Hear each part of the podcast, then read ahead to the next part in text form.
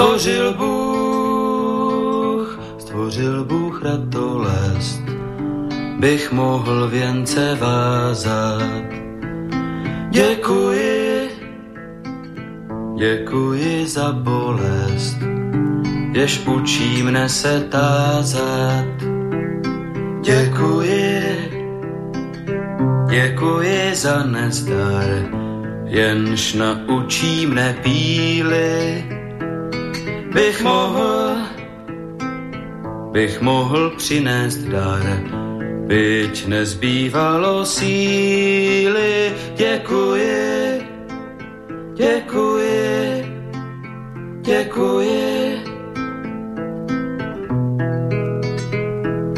Děkuji, děkuji za slabost, jež pokoře mne učí. Pokoře, pokoře pro radost, pokoře bez područí. Děkuji, za slzy děkuji, ty naučí mne citu, živým již, živým již žalují a křičí po soucitu děkuji, děkuji. Dobrý večer, vážní posluchači. Stanislav Novotný zdraví srdečně z Prahy, všechny Slováky a Čechy, kterým není lhostejný osud našich zemí, našich národů.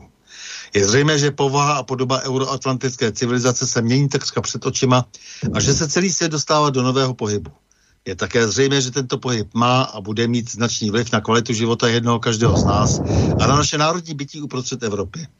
O projevech těchto změn, o jejich důsledcích, o jejich fatálnosti, či naopak o možných reakcích a řešeních, tedy o jejich plusech a mínusech si povídáme v pořadu na Prahu změn. Jinými slovy, diskutujeme o zkušenostech, znalostech, názorech a činech výrazných osobností žijících v naší složité době.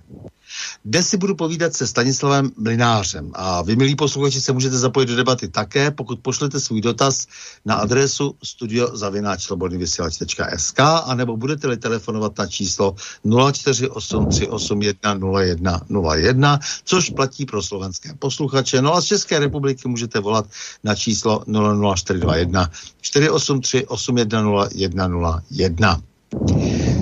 Stanislav Mlinář, systémový analytik a podnikatel v oblasti automatizace procesů a vzdělávání IT expertů. Dobrý večer, vážený Stanislavé, vítám vás srdečně na našem váženém slobodném vysílači a to v pořadu na Prahu změn. Dobrý večer. Stanislave, vy jste rané mládí prožil v Rochytici v Orlických horách, Mladé Boleslavy, nakonec v Praze, kde žijete doteď. Uh, Rokytnice v Orlických horách, to se mi tak vybavilo, uh, kdysi město se silnou německou menšinou, která se už v roce 18 odmítla začlenit do nového vlastně Československa a chtěla být součástí takzvaného Sudetenland. Po válce byli Němci odsunuti a v roce 68 do města přibyla dokonce sovětská posádka. Eh, měly tyto historické soustažnosti na vás nějaký vliv? Protože když se člověk někde narodí, eh, tak si spoustu věcí nese sebou, často aniž to ví, pak se k tomu vrací a tak dále. Jak to je u vás třeba? No, tak já jsem tam uh, žil jenom velice krátce do, do, do, do svých dvou let, takže jsem to v tomto smyslu nějak eh, mě to neovlivnilo, ale samozřejmě jakoby to mm, nějaké informace o, té, o té fungování rodiny v tom eh, prostředí jsem měl. Vlastně ta, ta rodina byla česká, že byla vlastně nějaký jsem mm, v tom městu, městě, městečku bylo převaha Halo, halo? Ano, ano, v pořádku. Jo, jo, tady, tady. A to je jenom informace, že tam možná je trošku nějaký jo, šum, jo. takže zkuste, jako, že se zdá, že tam jako trošku nějaké jsou zvuky navíc, no, ano. Jasně, takže um, vlastně um, mý rodiče uh, byli teda z té české menšiny, uh, dokonce vlastně uh, ta, ten dům, kde vlastně bydleli, tak vlastně byl, byl, byla česká škola, No a uh, jinak se nějakým způsobem museli tam tedy vlastně asimilovat, asimilovat do toho německého prostředí. Uh, nějaké vlastně jakoby podrobnosti o tom, jak to tam přesně fungovalo, pravdě řečeno nemám. Uh, to, že tam potom byla vlastně uh, sovětská posádka, tak uh, to vím, že my jsme tam, jako je, já jsem tam v mládí jezdil na, na prázdniny a uh, to, tohoto jsem tedy vlastně jakoby uh, přímo zažil a, a vnímal to. Mm-hmm. Uh, takže, ale dobře, to, to, jak říkám, jako některé věci z dětství, proto já se vždycky ptám na toho genia locí, uh, toho místa, kde se lidé narodili a nebo kde dlouho žili, protože uh, to asi potom člověka, zvláště když je to v tom raném věku, tak uh, ho to velmi ovlivňuje. Ale vy jste pak se přestěhovali už jako do Mladé Boleslavy, tam jste chodil do školy a potom už definitivně do Prahy. Uh, tam ještě byla, mezistanice byla v Lise nad Labem, já jenom možná ještě k tomu jenom řeknu k těm Orickým horám, že nějaký um, to, o čem hovoříte, tam asi je, protože je tam taková zajímavá věc, jednak já teda samozřejmě cítím nějakým způsobem uh, se tam jakoby doma v, to, v tom kraji, že tam pochází odsadí moje maminka, ta je vlastně z Kunvaldu, to je vesnice. No vlastně ta celá vaše rodina je, jak jsem pochopil, prorostlá orlickými horami. Ano, ano, ano, ano právě, to jsem chtěl, jsem chtěl říct, že vlastně jakoby je to i případ vlastně mého teďkom zetě, který je ze Žamberka a vlastně i taková zajímavost, vlastně druhý zeď zase tam uh, jeho rodina má chalupu v říčkách, velkou mlín, jo, takže je to takové, takové zajímavé. Uh, a není tam nějaká vzdálená přízeň třeba až opravdu někde do toho 16. století a do těch uh, komunit těch českých bratrů a tak dále, protože ty, ty východní Čechy celé a zvláště Orlické hory ty byly proslulé. To se přiznám, že nevím, ale uh, mám v plánu nějakým způsobem se trošku uh, do tohle z toho zanořit, protože vlastně můj bratranec, což je vlastně uh, bydlí stále v tom rodném domě mého, mého, mého tatínka v té bývalé škole, tak vlastně vím, že si dal nějakou práci a chodil prostě po archivech a získal nějaké takové informace. Nevím až do jaké doby a k čemu došel, ale um, je to rozhodně věc, uh, kterou bych se chtěl nějakým způsobem teď uh, za, za, zaobírat, abych se trošku víc dozvěděl o tom. Mm-hmm. No, e, takže potom jako to vaše další stěhování, to zkuste popsat. Bylo do, Lisí, do, Lisí, bylo do Lisí nad Labem, to bylo vlastně e, někdy v tom e, roce 60, pardon, e, já jsem tady vlastně ani, ani zřejmě neuved v tom, v tom mém životopisu. To bylo někdy v těch dvou letech vlastně, můj tatínek e, byl vlastně e, v armádě, takže eh, byl vlastně eh, umístěn na posádku v Milovicích, takže jsme vlastně získali byt eh, v Lise nad Labem. No a tam jsem, tam jsem tedy chodil vlastně do školky. No a potom tedy vlastně byl tatínek který přeložen do, do Mladé Boleslavy a tam já jsem tedy absolvoval první stupeň základní školy tam tedy vlastně jsem prožil tedy vlastně i um, 68. to znamená um, okupaci, kterou si nějakým způsobem vybavuju. To by bylo tenkrát nějakých vlastně necelých 8 let, takže si tam pamatuju ty, ty tanky, které tam, které tam stály. Pamatuju si tenkrát, že byla vlastně nějaká demonstrace u příležitosti nějakého hokejového zápasu, tak to jsou takové moje vzpomínky na, na, na tuhle dobu. To jsou ty, teď slavní 2-0 když jsme hráli s SSSR. Ano, ano, ano, ano, ano, to je ono, to je ono. Jasně. No takže dobře, takže Mladá Boleslav potom, jako teda to už je jako, e, to už je to město, hlavní město našeho strojírenství. Když si vzpomenete na tu Boleslav, jako není vám líto, že vlastně jsme ztratili české strojírenství, prakticky speciální strojírenství, tedy to bylo hlavní město aut, nejenom pro Československo. No tak uh, určitě, no, tak uh, je to samozřejmě, eh, těch věcí jsme ztratili asi, asi víc za těch 30 let, eh, to když si člověk uvědomí, co, co všechno, eh, co všechno vlastně ehm, v tom um, socialismu jsme měli, jsme byli schopni vyrábět od špendlíků až po, po trysková letadla a podobně, tak to, to, to rozhodně není něco, z čeho bych měl radost. Mm-hmm.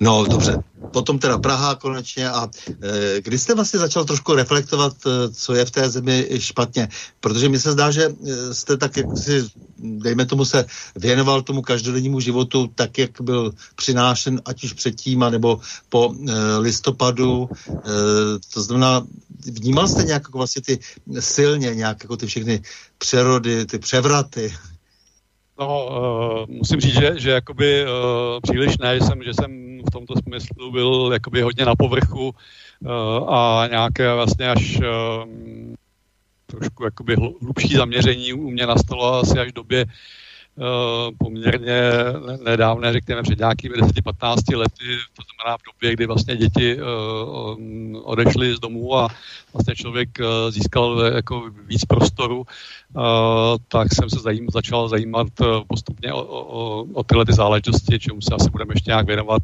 Jsem byl nějak fascinován 11. zářím a vlastně přes to, teprve jsem se potom dostal vlastně vůbec tomu pochopení, co, co se tady odehrávalo bezprostředně u, u nás, to znamená jako v Čechách. Ale mhm. samozřejmě jinak ty, ty výměry uh, režimu jsem nějakým způsobem samozřejmě vnímal uh, jako uh, ten, pokud teda bereme ten um, Poslední třeba?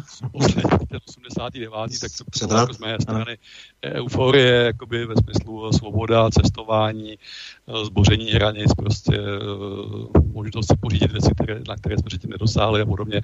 Takže jsem to baš, baštil tímto, tímto jako způsobem a Uh, prostě to co, se, to, co se ve skutečnosti odehrávalo, k tomu jsem se fakt dobral až uh, po nějakých dalších deseti letech. No.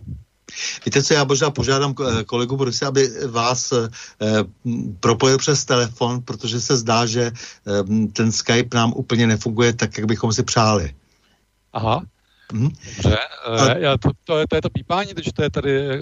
Je to trošku zahuhlané, je tam jako hodně, hodně vedlejších nějakých vlivů. Mm-hmm. Já to zkusím teďka ještě možná, pojďme to ještě nechat, já jsem teďka tady měl puštěný nějaký, uh, nějakou VPN, tak možná to bylo tím. Mm-hmm. Uh, tak to pojďme ještě chvilku zkusit. Takže abych vám eh, nevstoupil příliš jako teda do toho myšlení teď, tak jak to tady bylo dál.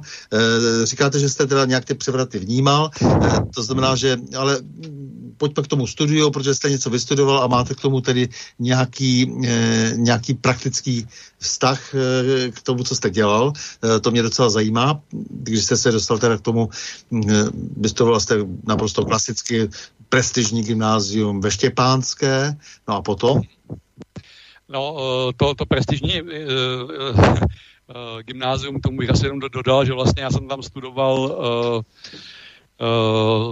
studoval obor vlastně výpočetní techniky, což byla taková trošku netypická věc pro, mm. pro uh, to gymnázium. Uh, byl to vlastně nějaký první ročník a vlastně, takže já jsem jako nehledal gymnázium z pohledu toho, že bych, že bych chtěl vlastně studovat humanitní obor, ale vlastně tu výpočetní techniku, což byla věc, ke které mě přivedl tatínek, Uh, seznámil mě prostě s nějakým člověkem, on působil na vysoké škole zemědělské, na, na katedře vojenské, ten, který se tím zabýval a to, to mě nějakým způsobem připadalo zajímavé a tak jsem vlastně šel studovat uh, tohoto zaměření.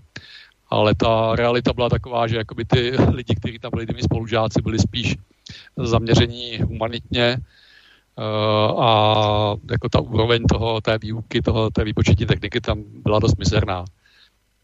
Aha, e, to jste už pochopil tehdy, nebo až potom e, s nějakým spožděním?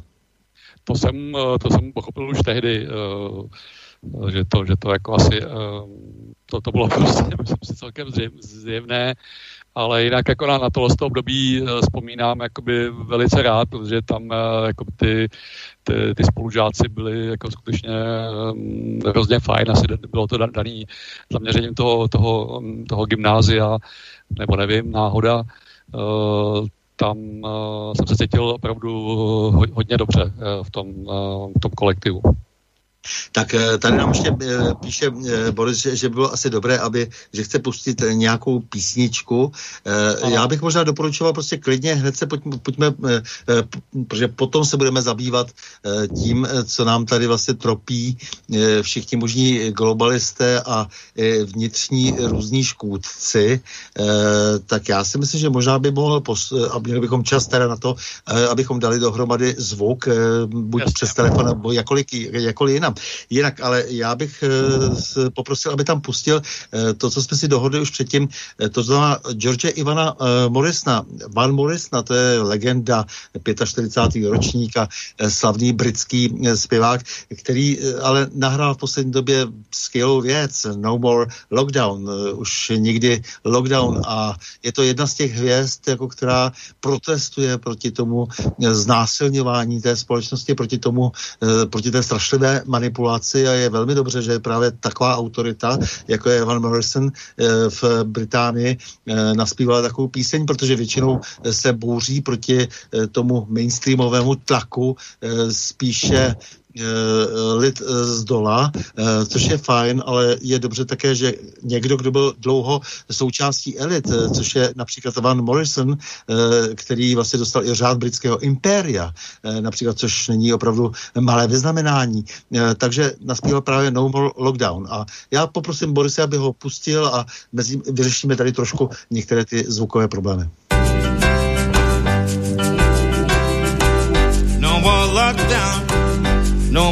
Government overreach. No more fascist bullies disturbing our peace. No more taking of our freedom and our God-given rights. Pretending it's for our safety when it's really to enslave. Who's running our country? Who's running our world? Examine it closely and watch it unfurl. No more lockdown, no more threats, no more imperial Scientists making up crooked facts. No more lockdown. No more pulling the wool over our eyes. No more celebrities telling us, telling us what we're supposed to feel. No more status quo. Put your shoulder to the wheel. No more lockdown.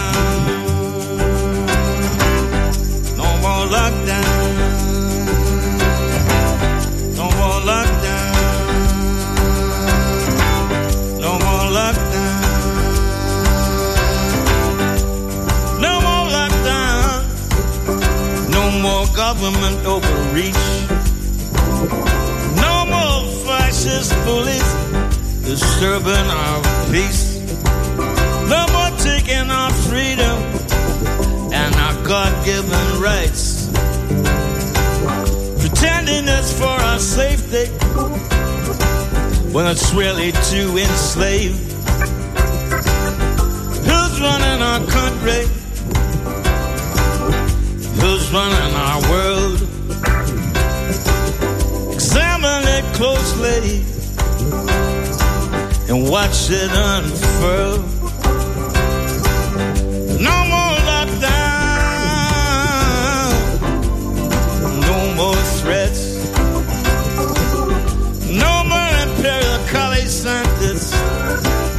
Making up crooked facts. No more lockdown, no more pulling the wool over our eyes. No more celebrities telling us how we're supposed to feel. No more status quo. Gotta put your shoulder to the wheel. No more lockdown.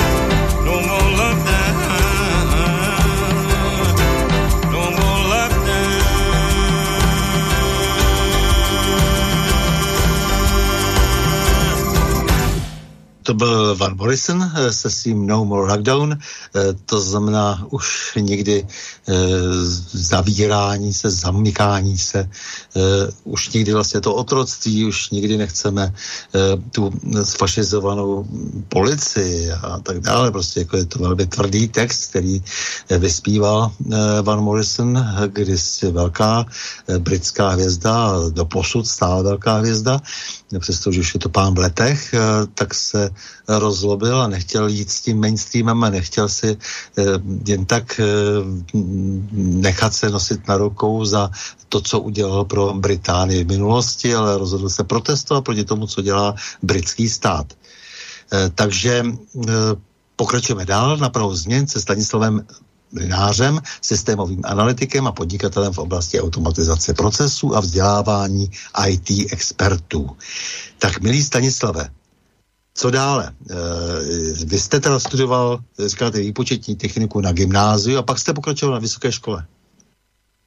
Ano, ano, já jenom možná eh, teď jsem, eh, bych zareagoval na to, že další britský hudebník Eric Clapton natočil rozhovor. Eh, pokud, eh, pokud to posluchači neviděli, tak doporučuji, je to vlastně otitulkované v češtině na, na webu Otevři svou mysl, co dělá Petr s Davidem a je to, myslím si, vel, velmi zajímavé. On tam hovoří o své zkušenosti, jak se nechal očkovat a jak mu nebylo dobře a jak se cítí prostě nějakým způsobem Eh, vyčleněn v rámci rodiny a, a je to docela zajímavé. tak. Je dobře, že ty uh, autority vystupují teď, že je dobře, že uh, ty takzvané elity toho kulturního světa uh, se nakonec, nebo ty skutečné elity se nakonec projevují uh, ve své odvaze, protože ti, kteří ti nikdy neměli, taky samozřejmě mít nebudou ani teď. Mm-hmm.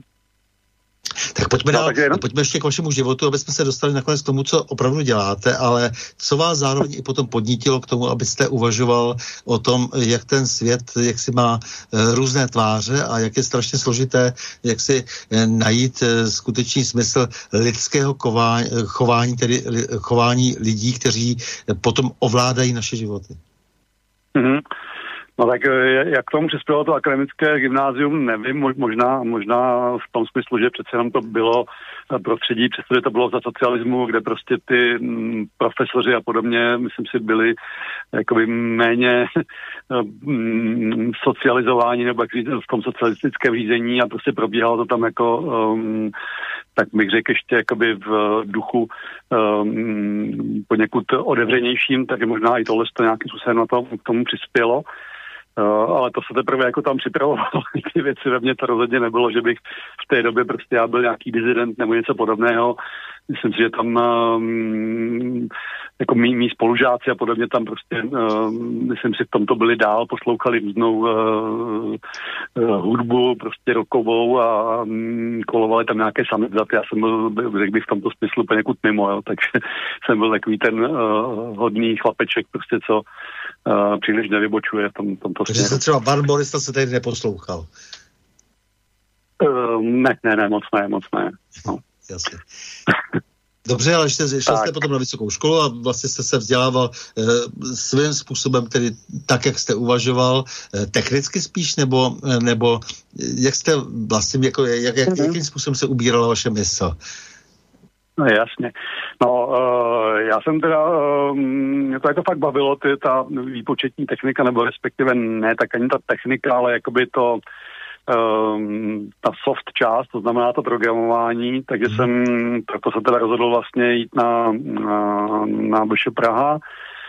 Uh, ten tradiční obor, který by tomu odpovídal, se jmenoval automatizované systémy řízení, neboli ASER ale tam nějak byl mm, velký nával na to, takže já jsem udělal takový úhybný manévr, že jsem se um, přihlásil na zcela uh, odvislý obor, který se jmenoval ekonomicko-matematické výpočty, uh, což byla věc, která prostě kombinovala vysokou matematiku, nějaké stochastické metody a s ekonometrií.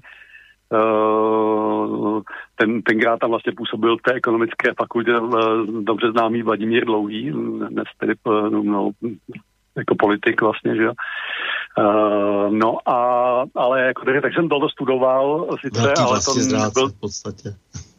to ne, ano, no, to nebyla, uh, to nebyla moje srdcařina, takže já jsem uh, spíš jako využíval to, že na té uh, vysoké škole uh, pořídili nějaké vlastně první verze osobních počítačů, které tenkrát byly uh, k dispozici, jmenovalo se to Vank a dalo se na tom programovat v nějakém takovém uh, vlastně interaktivním programovacím jazyce, protože jinak vlastně programování v té době probíhalo tím způsobem, že tam byl nějaký sálový počítač, člověk prostě si vlastně napsal ten program, vyděroval ho uh, zpočátku na takzvanou děrnou pásku, posléze na děrné štítky, to tam někde odezdal. Oni to prostě sjeli přes nějakou dávku, uh, jakoby proběhla kompilace toho, toho kódu a vyběhlo tam vlastně chyby, člověk si ten druhý den proto přišel, opravil to a takhle toho dokola, takže to bylo samozřejmě um, odrazující um, od nějaké uh, rozumné práce, no a tím, že tam vlastně byl ten systém VAN, tak ten umožňoval programování samozřejmě primitivním prostředky, ale vlastně v tom uh, vlastně říkám, online režimu, tak jak se to používá nyní. Takže tam já jsem jakoby no, hodně byl jakoby zaangažovaný a to je, to je to, co jsem se tam jako naučil nejvíce. No. Takové ty zbývající věci, co, co, byla, um, co byl marxismus, leninismus a uh, věci, které byly vlastně uh, socialistická ekonomie, tak to na mě nezanechalo žádné, uh, žádné následky asi. Takže jste potom šel programovat už jako do praxe, to znamená rok 84, 93, takže jste se věnoval naprosto normální klasické práci někde v nějakém mm, středisku IT? No, no, no, to, to bylo tak, že jsem vlastně uh, nastoupil do uh, takzvaného podniku zahraničního obchodu, co, což bylo jako, řekněme, v té době prominentní okruh podniků, kterým bylo povoleno prostě k, uh, obchodovat uh, s, s zahraničím. Uh, a měl jsem štěstí, že jsem se tam dostal jakoby do, do vlastně uh, do jednoho, eh, do jedné té obchodní skupiny, nebo jak se to jmenovalo, kde byl velmi rozumný člověk a ten mi tam vlastně umožnil eh, vybudovat něco jako takové menší výpočetní středisko, právě postavené teda nějakých vlastně předchůdcích um, osobních počítačů. Takže jsem tam dostal jako veliký prostor a tam jsem prostě um, jako si programoval, tenkrát ještě v programovacím jazyce COBOL, to už uh, je dneska taková um, velká, velká historie. Um, no a dokonce jsem měl možnost prostě třeba tyhle ty systémy uh, i vlastně implementovat v nějakým, nějakých zahraničních um, zahraničních um, ofisech, nebo jak to nazvat, které ta politika měla, konkrétně v Alžíru jsem byl a v Libii uh, to tam nějakým způsobem rozjíždět. No Dobře. a potom eh, vlastně... A pak jste šel jako na vlastní už nohu a co to všechno znamená, když jste založil firmu LBMS? v roce 90. Jasně, já možná ještě předtím jenom, jenom krátká věc, že než jsem založil tu firmu, tak jsem vlastně z toho uh, ředitele, který byl um, ředitelem toho vlastně té jedné obchodní jednotky, tak se stal vlastně um, generální ředitel, se to zřejmě jmenovalo tenkrát se celé Polytechny. No a já jsem se tím pádem vlastně jakoby um, stal vlastně šéfem celého IT té, té Polytechny. No a to už byla vlastně éra PCček prvních, které byly No a tam jsem teda vlastně nějakým způsobem provozoval to, tohleto středisko a tenkrát jsme dokonce udělali takovou věc, že jsme, že jsme si naprogramovali vlastní účetnictví a to účetnictví, které předtím ta Politechna dělala v takzvaném můzu, čili to byla mechanizační ústřed na zahraničního obchodu, vlastně velký, velký podnik, který prostě používal sálové počítače, kde se to jelo klasicky přes ty um, se staly, že takzvané světiny se tomu tenkrát říkalo, tak vlastně my jsme byli schopni převést vlastně um, a dělat, dělat vlastně interně uh, v té politechně. No mhm. a uh, pak vlastně um, proběhla to vlastně eh, revoluce u nás a teď nevím přesně, kdy, kdy to bylo, ale možná to bylo ještě předtím, než byla ta revoluce, tak vlastně uh, docházelo k nějakým restrukturalizacím a já jsem tenkrát měl, já nevím, pod sebou asi uh, 8-9 lidí, něco takového a oni mi řekli, že prostě asi polovinu z nich musím propustit. Uh, prostě a um, No a já jsem uh, si tenkrát řekl, že to se mi nechce a že, že radši vlastně ty peníze uh, nějakým způsobem eh, zkusíme vydělat. No a vlastně um, pojal jsem tenkrát ideu Uh, jelikož jsem právě už uh, mezi tím se začal zajímat o, o tu oblast um, systémové analýzy, což je vlastně věc, která předchází tomu programování, která vlastně je o tom, že Eh, se komunikuje s tím uživatelem o tom, co on potřebuje a nějakým způsobem se vytváří model. Je to možné si třeba představit, jako architekti používají vlastně nějaké modely předtím, teda než, než tam naženou ty, um, a pak jsou ještě projektanti, že, a pak jsou teprve ty um, zedníci, kteří to staví, tak vlastně uh, to mě fascinovalo, ta, ta oblast té systémové analýzy, uh, takže jsem zjistil, že to je to, co mě nějakým způsobem je blížší než to programování, čili sedět prostě u toho počítače a vlastně vytvářet programy, tak mě spíš baví jakoby eh, komunikovat s těmi, eh, s těmi uživateli, zjišťovat, co potřebuje. To už bylo v roce 93, kdy jste uvažovali o nějaké spamové analýze. Mm, no, no, no, no, no, to bylo, to bylo v, eh, v té době. Já už jsem vlastně měl tenkrát možnost navštívit nějaké kurzy ve Velké Británii v tomto směru, takže jsem byl... Že pro nás běžné uživatele to je ještě právě jak vlastně těch ano, užívání ano, nějakých personálních ano. počítačů. Je to tak, no, bylo to poměrně jakoby záhy, jsme tady s tím přišli, no.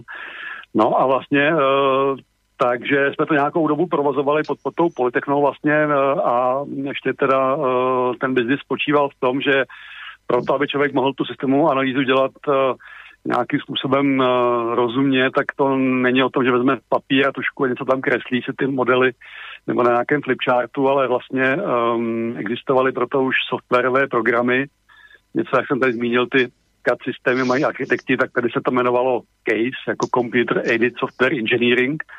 To znamená no, softwary, které umožňovaly, aby um, ten analytik si uh, vytvořil ty modely, ty modely byly zájemně konzistentní, zkontroloval je a podobně. No takže um, tyhle ty case nástroje Um, prostě to tenkrát bylo pár výrobců, dokonce ten první, který jsme my um, distribuovali, byl vlastně pod MS-DOS operačním systémem, to znamená mm-hmm. ne pod grafickým systémem, takže to byla opravdu zajímavá věc. No ale potom záhy ta britská firma, která zatím stála, tak vlastně to převedla na první vlastně verzi Windows použitelnou, to byla verze 3.1, myslím. No a ten soft uh, začal být uh, poměrně velmi jakoby úspěšný, fakt se jim povedl a tím pádem ten, ten biznis se nám s tím jakoby e, dařil. No a tam pak Dobře, vznikla ta... ale k čemu jste, k čemu jste nakonec teda směřovali, nebo od, od samého počátku, co mělo být vlastně tím hlavním výstupem, e, co mělo být tou hlavní službou, kterou jste chtěli nabídnout, e, co mělo být tím business casem, jak říkáte, tím rozhodnutím? Jasně, jasně. No, takže tím business casem v tomto případě byl prodej těch nástrojů, těch case nástrojů, a školení metodik, které s tím souvisí, protože abyste mohl takovýhle nástroj používat, tak vlastně musíte mít nějakou metodiku, která vám řekne, jaké máte používat eh, diagramy, jakou mají notaci, jak to dělat a podobně. Takže to byl ten, to byl ten uh, biznisový nápad, to začalo jakoby v té, v té politice fungovat, no a pak vlastně jeden uh, z těch kolegů, s kterými jsem tam já měl to, ten, to výpočetní středisko, nebo jak to nazvat, tak přišel právě v tom roce 93 s nápadem, tedy že bychom se mohli udělat pro sebe. Takže to nebyl můj nápad, byl to nápad uh, jeho. No a vlastně ještě s jedním dalším uh, kolegou, který tam byl, takže jsme ve třech vlastně uh, založili uh, tu společnost uh, LBMS, nebo respektive ona se tenkrát jmenovala LBMS Česká republika. A bylo to z toho důvodu, že vlastně jsme byli zastoupení uh, britské firmy, která se jmenovala Lermont and Budget Management Systems, neboli LBMS. Ale zdá se, že ta firma tady velmi dobře prosperuje, protože doposud je jaksi velmi aktivní, na kterou se dá říct, nebo není, nebo jak na tom jste? Vím, že tady COVID rány uh, utržila také jako všechny firmy, všechno podnikání, ale uh, v našich uh, podmínkách, ale Aha. držíte se doteď.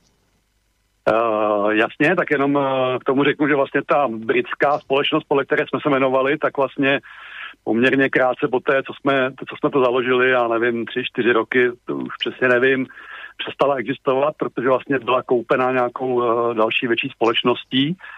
Takže uh, to byl ten moment, kdy jsme se my z LBMS Česká republika stali LBMS.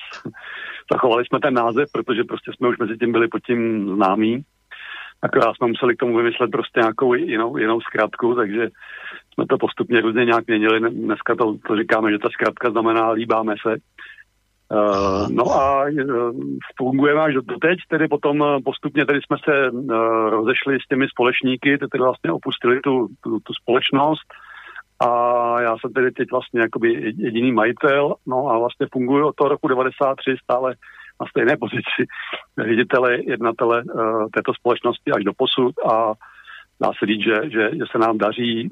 Samozřejmě je to teď uh, trošku uh, náročnější v tom smyslu, že jedna z business aktivit, které my děláme, je školení, právě školení v té oblasti té systémové analýzy, business analýzy, ale i dalších věcí, které školíme.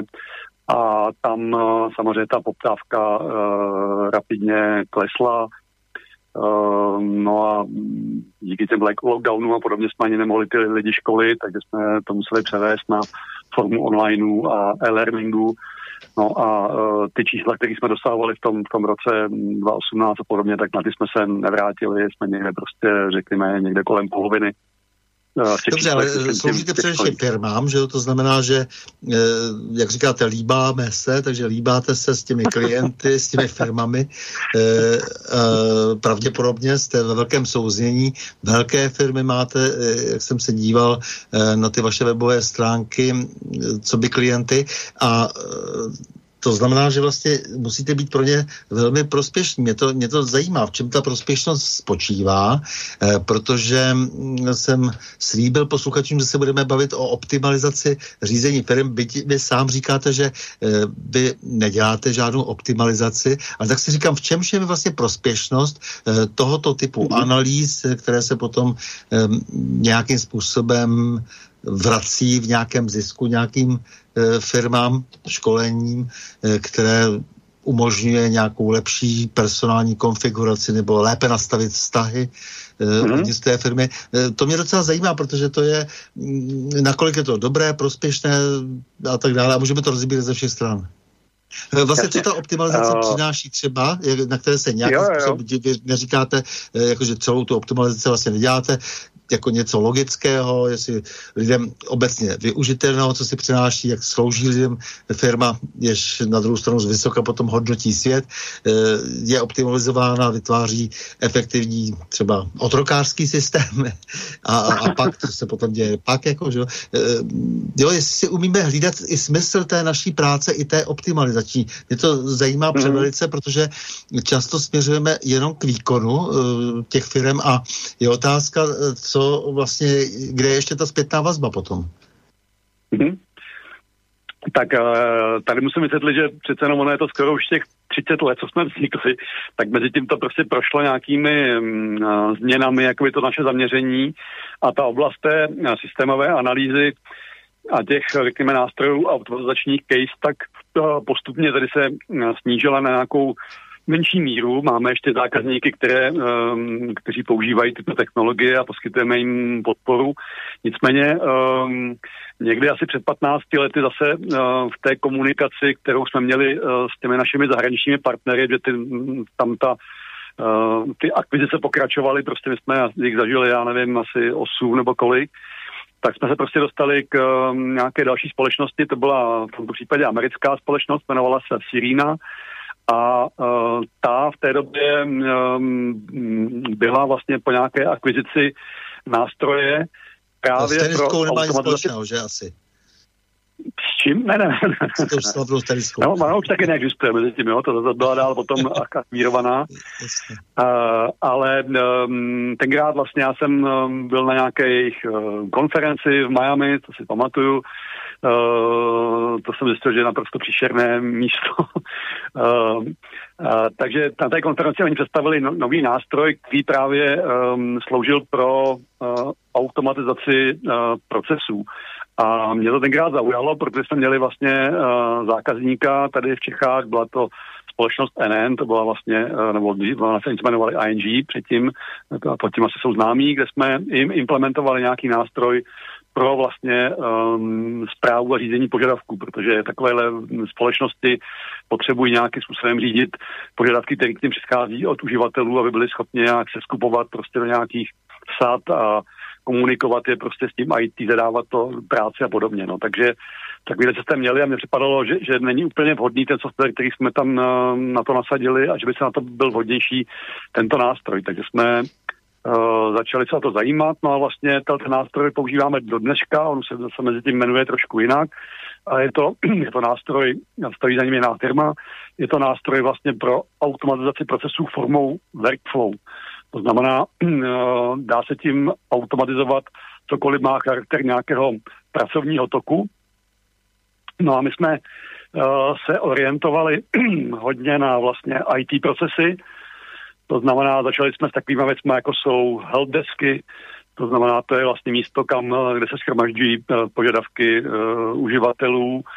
A pak jsme teda pokračovali v automatizaci dalších uh, IT procesů, právě které jsou uh, o vlastně zprávy toho IT, to znamená, kterým přichází na IT různé požadavky na změny těch aplikací, požadavky na vybavení IT technikou a, a podobné věci. Takže to je dneska vlastně takovou klíčovou kompetencí, kterou my máme a kterou dodáváme těm zákazníkům, což jsou většinou e, větší společnosti nebo společnosti provozující větší IT systémy, kde potřebují něco takového mít jaksi v provozu. Znamená, je to takové něco jako IT for IT, tak aby mohli vlastně zpracovávat um, všechny požadavky, které jim tam přichází, uměli řídit zdroje, rozdělovat práci mezi um, jednotlivé lidi, skupovat to do nějakých um, sad, které pak nasazují, zadávat to externím fir- firmám, uh, nechat to probírat vlastně nějaký management, aby jim schválili, jak se tady zmínil, ten business case, jestli teda se to vyplatí nebo ne, a podobně. Takže automatizujeme zejména procesy v IT. Eh, jsou to, jak jsem si všiml, opravdu banky, pojišťovny, velké korporace, nadnárodní firmy, eh, kterým vlastně jako vytváříte tenhle ten servis.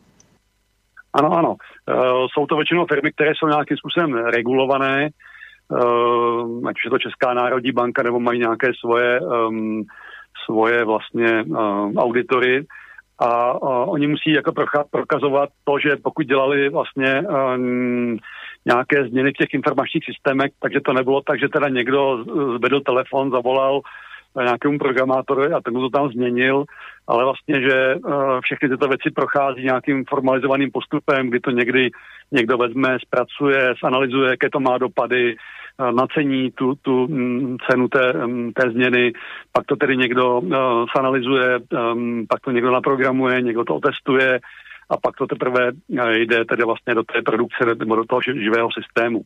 Jo, to je důležité, protože tam prostě běží o peníze že jo, a různé odpovědnosti různou bezpečnost a tak dále, takže je tam vyžadovaná takováto formalizace toho toku těch pracovního kolem toho IT. Takže to Já je se ptám co, právě proto, že vím, že jste velmi zvídavý člověk a e, že jste postupně začal zjišťovat, že to že úplně není všechno v pořádku. E, samozřejmě jste e, součástí nějakého systému, který vás také živí, ale zároveň si uvědomujete, že právě e, celá řada těch e, firm, e, o kterých je řeč, e, protože mají veliký vliv, velikou sílu a velkou sílu nadnárodní, e, tak e, zároveň jsou součástí i velmi nebezpečných globalizačních procesů. A tak jako se ptám, protože jak, jak, si, eh, jak říkám, jako to, to není výčitka, ale eh, jak eh, potom hodnotíte vlastně tu optimalizaci, dejme tomu, nebo tu, že jste součástí toho optimalizování řízení systému, které nakonec likvidují naší civilizaci? Uh, tak tohle je poznání, ke kterému jsem dospěl až, až v tom opravdu mm, posledních uh, zhruba dvou letech, no prostě teď hlavně souvislosti uh, s tím covidem, kdy jsem, uh, když, když to začalo, tak to pak si asi řekneme, jak jsem uh, vlastně došel k tomu, že je to takové 11. září ve velkém, tak jsem se začal právě zajímat o, o tyhle ty širší kontexty a tam samozřejmě člověk zjistí, že v podstatě je součástí bohužel tohle z toho systému a, a, samozřejmě nějakým způsobem se s tím musí vyrovnat. Um, to, co my děláme, tak není nějakým způsobem bezprostředně prostě věc, která by um, podporovala core systémy těch uh, organizací, ale samozřejmě je to, jsou to nějaké podporné systémy, a to, že to prostě um, mohou mít některé tyhle ty firmy um, negativní vliv uh, z hlediska globalizace si, si uvědomuji a je to samozřejmě ta otázka toho zamyšlení teď, uh, jakým způsobem třeba můžu tohoto věc kompenzovat nějakou, jak si řekněme, pomocí té společnosti uh, toto pochopit a uh, něco s tím provést. Ale Já si vás za to velmi věci... vážím právě, to je to nejdůležitější, že člověk se pokusí o to nejenom sebepoznání, ale e, poznání té své odpovědnosti. E, to se týká nás všech, protože všichni nějakým dílem e, přispíváme k různým zhuvěřilostem a nechceme si to připustit, nebo neumíme si to připustit, potom nechceme připustit a potom je velmi důležité, když se nám dokonce podaří říci si, že to je všechno trošku jinak a že v tom máme svoji vlastní vinu. A, takže jako vy nemáte co se nějak kát, protože e, tady je 99% dalších lidí, kteří jsou na to úplně stejně, ale vy jste si to uvědomil. Ano, ano, tak uh, uvědomuji si to a uh, na druhou stranu samozřejmě cítím uh, odpovědnost uh, k těm zaměstnancům a, a jejich rodinách, uh, rodinám, který, který tam pracují, takže um, taková představa, že bych to jako ze dne na dne zapích a řekl bych prostě, že tohle, co děláme, asi není úplně správné, protože prostě um, našimi zákazníky je korporát a podobně, tak takhle, takhle to nemám. Jo, tam uh, možná i taková věc, kterou, kterou vnímám, je, že um, je otázka prostě, jaký lidé pracují v těch korporátech tím, že my jako nepůsobíme na těch nejvyšších manažerských pozicích, ale vlastně řekneme nějaká mm, spíš ta úroveň uh, u menších firm uh, IT ředitele a u větších prostě ještě někdo pod nima, tak musím říct, že tam i v těch korporacích pracuje uh, řada slušných lidí a že my jaksi fungujeme, dá se říct, poměrně velmi eticky, jakoby um, při tom poskytování toho biznisu, který děláme. Já jsem rád za to, co říkáte, protože já takové lidi také znám a je to velmi důležité, protože eh, čím víc si budou uvědomovat, eh, o, o co jde, eh, tak tím bude mít menší oporu dá se říct, je to opravdu s odpuštěním svinstvo, které potom, jak si v tom velkém, jak si o, o, ta, o těch několik pater eh, nad těmito lidmi eh, se chystá eh, na lidi. Eh, takže to je velmi důležité, velmi důležité, aby si to lidi uvnitř všech struktur zároveň uvědomovali a aby se s nimi o tom mluvilo. Eh, to nejde o to zničit jim existenci, naopak, ale je třeba, aby věděli, jak si, co je čeká a co vlastně bude být vliv i na ně a na jejich potomstvo například. Ano, tak já, já musím teď říct, že eh, jak má, jsem má možnost potkat s kýmkoliv vlastně z těch mých zákazníků nebo těch partnerů, tak se snažím tohoto věc nějakým způsobem odevřít. A musím říct, že jsem celkem překvapen, jakoby do, do jakých věcí eh, v té diskuzi jsme se dostali a do jaké otevřenosti uh, v těchto věcech. Jo. Takže ty lidé si to často taky, taky uvědomují, prostě jak to s tím je. Asi samozřejmě ne ne úplně všichni a ne, ne do velké hloubky, ale prostě mm, dá se to s nimi komunikovat. No, e, tady je problém také s tím, že samozřejmě celá řada těch jevů, eh, které máme pocit, eh, že jsme dobře pojmenovali, nebo eh, spíše jsme převzali nějaké ideologické názvy jako kapitalismus, socialismus a tak dále, tak ty věci se pochopitelně dnes jeví jinak, když budete je pečlivě zkoumat, budete vidět z větší dálky, s větším odstupem, se je budete snažit zachytit v tom svém vědomí.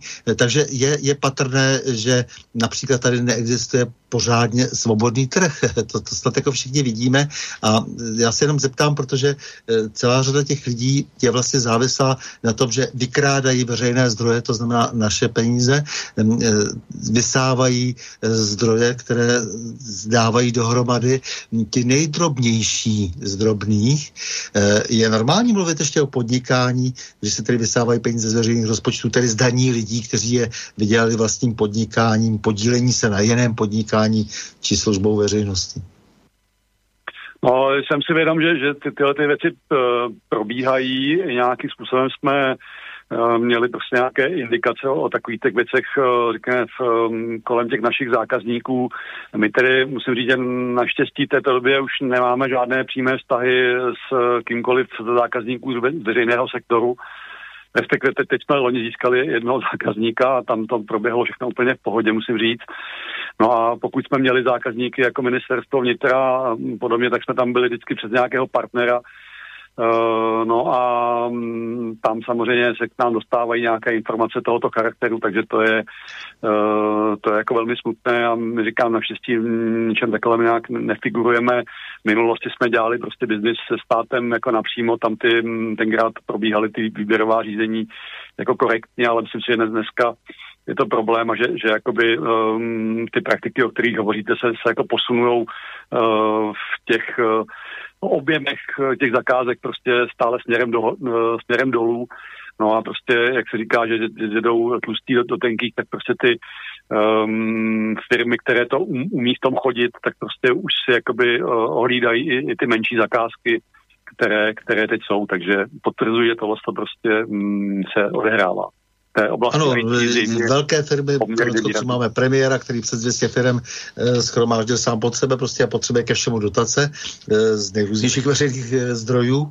E, to z tomu podnikání opravdu těžko lze říkat, e, ale týká se to celé řady e, dalších i těch, kteří je kritizují, kteří přímo sejou tedy z těch veřejných rozpočtů, to znamená e, ty takzvané neziskové organizace, e, které potom kritizují e, premiéra a sami samozřejmě e, žijí jenom z veřejných eh, peněz a eh, žijí z nich tak, že jenom plácají nesmysly a jenom opakují věci, které se po nich chtějí zvenku, aby opakovali. Eh, takže ta situace je velmi tristní. Nakonec jsou všichni závislí na tom, že opravdu ty, ty, ty, ty nejdrobnější se na ně složí, což nelze opravdu považovat za seriózní podnikání, důstojné podnikání. To nemá vůbec ničím takovým nic společného.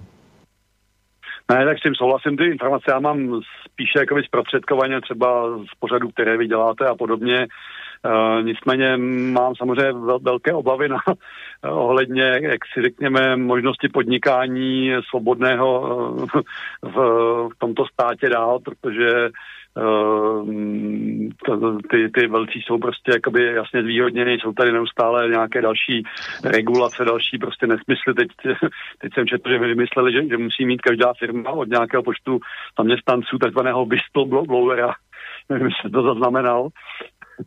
Uh, takže to, to je šílený, no. Takže postupně jakoby vlastně likvidují jakoby um, firmy, jako, jako je naše, Uh, my teda to, to se na nás nevztahuje, ale prostě obecně menší firmy tím, že samozřejmě si nemohou dovolit prostě uh, splňovat všechny tyhle ty nesmysly. Uh, to si můžou dovolit jenom ty veliké firmy, které prostě tam mají rozpočty na to, aby tam zaměstnávali prostě nějaké specialisty, kteří jim zajišťují prostě takovéto věci různé certifikace a podobné záležitosti. No jasně, to, to, to je vždycky jako, vždycky to vlastně umělá zaměstnanost nakonec a je to jenom snaha kontrolovat, kontrolovat a dívat se dovnitř a tak dále. Zdravý životní styl prosazujete. Mě to docela zajímá z ještě jiného pohledu. Samozřejmě zdravotní, zdravý životní styl, to je, to je věc zdravá, určitě. Má sloužit sobě zdravý životní styl jiným člověčenství, světu vlastně nekonečně zůvěřilýmu. E, máme být vzorem ve snaze přežít co nejdéle za jakýchkoliv podmínek, či bez ohledu na mrtvé, kteří nestačí našim myšlenkám nebo speciálnímu intelektuálnímu vybavení, jež nám samým bylo třeba darováno. Nemám nic proti tomu silnému zdraví, ale máme e, i lék proti samoučelnosti. no tak já jsem se k tomu dostal uh takovým způsobem, že uh, jednak jsem měl nějaké období, kdy jsem uh, měl prostě zvýšený uh, krevní tlak, takže jsem prostě se vlastně poprvé dostal do toho systému zdravotního a tam jsem zjistil ten, ty šílené mechanismy, že když jsem tam přišel, Uh, při, přitom, že to, přitom to byla jakoby lékařka, která byla um, jakoby spolužačka mojí dcery, moje, moje um, dcera je lékařkou, tak prostě první věc bylo, tak mi řekla, že prostě budu brát nějaký prášky a prostě, že, že to tím pádem budu brát celý život, tak prostě to jsem si řekl, že to, to jako fakt ne. Takže jsem prostě eh, řešil to s tím, tak jsem udělal druhou věc, že jsem prostě zhubnul eh, o 15 kg a prostě jsem se začal nějakým způsobem lépe stravovat a najednou prostě eh, byl zvýšený tlak jakoby dole, že takže to byla, to byla taková moje jakoby, zkušenost, prostě, že jakoby člověk má to zdraví ve svých rukách a, a není jakoby uh, nutno dávat tu tedy uh, uh, tu odpovědnost na, na, na, ty uh, lékaře. No a pak jsem měl druhou zkušenost, to je tak zpátky 5-6 let, kdy, kdy se mi objevil takzvaný tinnitus, to je takové to pískání uší. Uh, to mám teda od té doby jakoby ve Aha, se takhle jmenuje. Aha, dobře. 24-7. To znamená, mám to, mám, mám to trvale. Uh, no tak jsem uh, samozřejmě se snažil jakoby um, něco s tím provést, to je um, nepříjemná věc. No a uh, takže jsem obíhal prostě od čerta k ďáblu, že různé ty všechny specialisty a podobně a uh, samozřejmě jsem zjistil, že jakoby nikdo mi s tím není schopen pomoci, tak um, nakonec jsem teda um, došel k závěru, že asi to je věc, která prostě uh, je uh, způsobená tím uh, dlouhodobým expozicí všem tady nezdravým, čím se pohybujeme. Uh, a největší vliv na to asi zřejmě má uh, elektromagnetické záření, uh, což je asi věc, kterou možná tady budeme dál zmiňovat. To, to, by mě, to by mě velmi zajímalo, protože to je velmi diskupa, diskutábel vlastně věc. Mnoho mých přátel eh, se dohaduje eh, na mailech a jsou to lidé, kteří jsou v oboru vyškoleni a tak dále, inženýři, kteří eh, absolvovali kde co a hádají se mezi sebou, jestli to tak je nebo není. Takže to, to budu rád jako slyšet vaše stanovisko, ale dobře ještě k tomu zdraví. Takže propagujete nějaký zdravý životní styl nebo respektive sám se snažíte o to, abyste nebyl závislý závislí na lékařích a na systému, který vám nabízí něco, co vy nechcete eh, akceptovat? No, jednak a ta druhá věc je, že to, co jsem eh, zjistil v této souvislosti, jsem se začal o, o to zajímat, jo, o, o výživu a o, o ty věci, že jako jsme tady opravdu pod útokem jakoby těch, eh, toho systému prostě o naše zdraví, jako systematickým, jakoby, jo. To znamená, ať se podíváme prostě na potraviny, to znamená používání um, pesticidů, různých prostě dalších jed, jedů v těch potravinách, přidávání různých éček, to jsou regulérní jedy do potravin, uh, kvalita vody, ovzduší, no prostě na co se člověk podívá, tak zjistí prostě, že, že je uh, naprosto šíleném stavu a že to samozřejmě tím pádem má bezprostřední vliv na zdravotní uh, stav obyvatelstva. My ještě možná jsme tím méně poznamenaní, že to se za, za socialismu tohle to tolik nebylo, že? nebo mm, se tam nebyla taková pestrost těch potravin, ale prostě se vyráběly ještě klasickým způsobem. No ale dneska jakoby, já to už vidím prostě na svých dětech, Eh, že to je prostě daleko horší.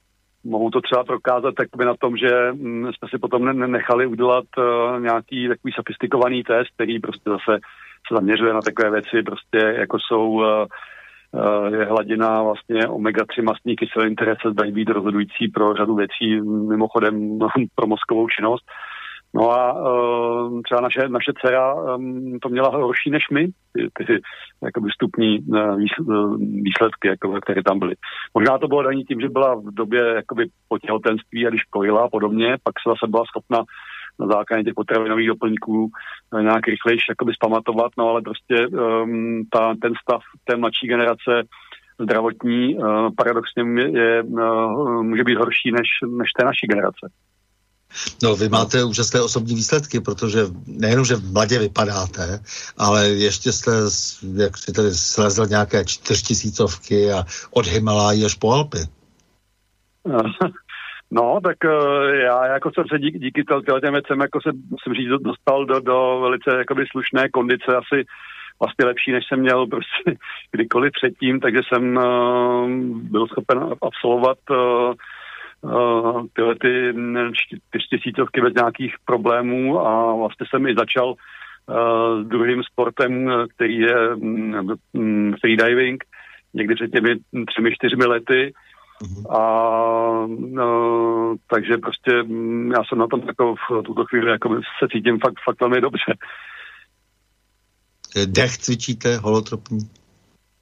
Uh, takhle, to zase je trošku jiná, uh, to je trošku jiná kategorie, takže pokud jde o ten sport, tak teď jakoby nejvíc naplňuje ten uh, ski alpinismus a, a uh, ten freediving. Bohužel to, to sporty, které jsou um, hodně závislé na cestování, že tady u nás tolik těch míst uh, na ten ski alpinismus uh, nemáme.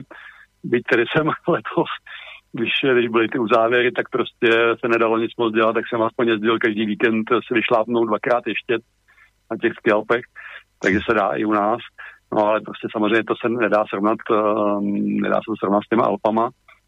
Uh, no takže jsem ještě využil letošní příležitost, že jsem samozřejmě si byl vědom toho, že tady asi um, v krátké době spadne klec a uh, podařilo se mi teda vlastně uh, díky tomu, že ty, že ty guidi to sledují, ty, ty podmínky, které jsou, kdy, kdy se musí vyjíždět, nemusí testovat, tak jsem vlastně byl letos třikrát na, na, na Alpech v Švýcarsku a v Itálii, takže mám za sebou jako nej, nejúspěšnější sezónu v tomto smyslu nejkrásnější jsem měl fakt jako terény um, i jakoby sníh a nakonec i tu nejvyšší 4000, kterou jsem letos dal. A moc lidí neobtěžovalo? Pardon? Jo, moc lidí tam neobtěžovalo, ano, že v covidové době. Ano, ano, ano, ano. Bylo to prázdný, jakoby ty, ty, ty Alpy. Uh, byli jsme třeba v Itálii na, na chatě Griffety, která je ve výšce 3600 metrů, což je celkem zajímavá záležitost, no a tam normálně bývá tak 60 až 100 lidí a nás tam bylo 10. Takže to bylo, uh, bylo to jako značka exkluziv, no. Tak to jsem si pak užil a uh, mám ty zážitky asi, uh, jsem si schopen z nich čerpat asi po delší dobu. Ale vy no. zároveň, jako jste, jak říkáte, prostě se postupně zjišťoval, že ten svět není takový, jak je jenom vidět, jako to znamená eh, vlastně, že mm, je tady něco za oponou ve společnosti, zvláště v těch společenských procesech, že se děje něco, co není tak úplně, prostě vidíme, slyšíme, cítíme, osáváme a přesto máme pocit, že nás smysly klamou. E, jak je to mhm. teda soud skrytností světa? Protože politická vůle představuje prý ten součet chtění. Ano, tak uh, u mě ten, uh, tato věc nastartovala někdy zhruba před nějakými mm, deseti lety, takovou možná trošku ještě dříve, uh, takovým um, fascinací událostí 11. září. Uh, já jsem nějaký, se mě, mě ta událost takový fascinovala, Uh, vlastně tenkrát to bylo ještě asi možná dříve v době, kdy nebyl YouTube a jediné, co bylo k dispozici, tak byly vlastně nějaké vlastně filmy, Tenkrát se to dalo prostě nějakým stahovat přes nějaké ty torrenty, takže jsem si postahoval nějaké vlastně filmy nějakých alternativců, kteří se to snažili nějakým se vysvětlovat. No a mně celkem bylo jako zřejmé, ta jednodušší část toho um, byla ta, že člověk, že mi bylo zřejmé, že prostě to nebylo tak, jako byla ta oficiální um, verze, že prostě, že Usama Bin Laden a ty um, piloti, co lítali předtím cestnama, že jo, a takový to je, jak je díra do Pentagonu a není tam předtím žádný um, stopy po, po letadle a tak dále, tak prostě to mi bylo zřejmé, že to nemohlo tak proběhnout. No a takže jsem vlastně jako um, pátral, jako, um, to, to, jak to tady mohlo být. No a pak vlastně tady, když teda naběhli, naběhl YouTube, tak vlastně se začaly objevovat vlastně různé uh, dokumenty a um, materiály, které se toho týkaly. A mi se teda podařilo získat nějaký um, poměrně uh, komplexní materiál, který napsal um, um, nějaký Rus, Rus, který tedy byl vlastně členem nějakých tajných služeb prostě, že jo, um, a žil teda v té době v Americe No a tento tam eh, naprosto komplexním způsobem eh, si myslím popsal tak, jak to eh, skutečně mohlo, mohlo proběhnout. Prostě s různými odkazy na, na, ty, na ta YouTubeová videa prokazující ty jeho, um, ty jeho závěry. Uh, většina těch, nebo některé ty videa tam jsou ještě teď, tím nedávno se díval, něco už bylo pryč, já jsem si něco z toho postahoval, ale oni to postupně mažou. No a takže vlastně jsem uh, vlastně zjistil, jakým způsobem snadno se nechá člověk jakoby uh, ošálit uh, ty, ty svoje kognitivní schopnosti tím, co prostě vidí v té televizi, že prostě to je takové hodně zavádějící. No a viděl jsem taky teda tu věc, že přesto tedy, že vlastně takové informace jsou k dispozici, tak v podstatě se nedostanou jakoby do těch oficiálních médií a není to teda tak, když se to potom snažil komunikovat s nějakými dalšími lidmi, tak oni říkali, no to, to přece není možný, protože pokud by to bylo možné, tak už ty novináři uh, to zjistějí, že jo, a bude to ve všech médiích a podobně. No, takže to moje prozření bylo v tom, že tedy uh, pokud se někde objeví pravda, tak to ne, neznamená tedy, že se vlastně rozšíří uh, do, do tedy těch oficiálních médií, ale prostě zůstane tou nějakou alternativní pravdou, kterou ví pouze, pouze pár lidí. No a no, tak mimo to... Možná těch lidí není tak málo, ale ano, nedostanou se opravdu k tomu, do toho širokého konzumování. Ano, ano, ano, přesně tak.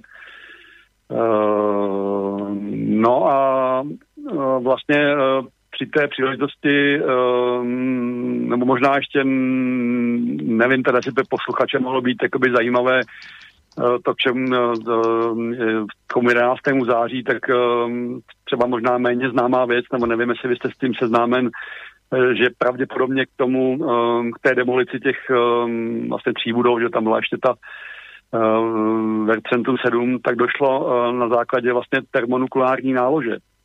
No to je jedna z je, že tam byly dole nějaké malé, malé nálože. Uh, no, no, no, no, no.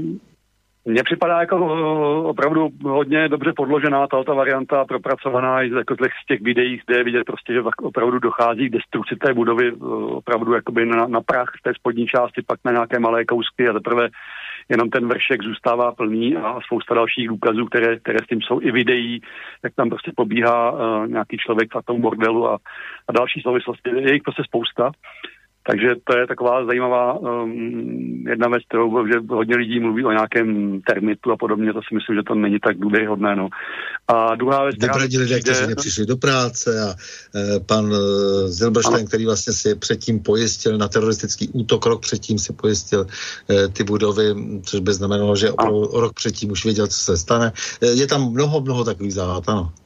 Ano, ano, tam je mraky těch věcí, to, to skutečně, já jenom spíš jako, že, že uh, málo lidí si umí představit, že tam prostě byla fakt nukleární nálož a že tím pádem, že tam prostě byl um, toxický prach, který nikomu neoznámili a, a to, že tam pak posílali prostě ty hasiče do těch trosek, kde prostě pak um, jejich velké množství zemřelo na rakovinu a podobně, takže Uh, tato věc. No a druhá, druhá záležitost, která taky nevím, jestli je úplně všeobecně um, známá, asi to tedy, že ten Pentagon byl zasažen samozřejmě nějakou řízenou střelou, nikoli letadlem, ale že uh, pravděpodobně to, to probíhalo tak, že tedy vlastně oni samozřejmě věděli, že to um, na, na ně letí a že to tam doletí za nějakých 6 minut a vlastně očekávali ale tím pádem vlastně jaderný útok a byli, byli na něj vlastně připraveni.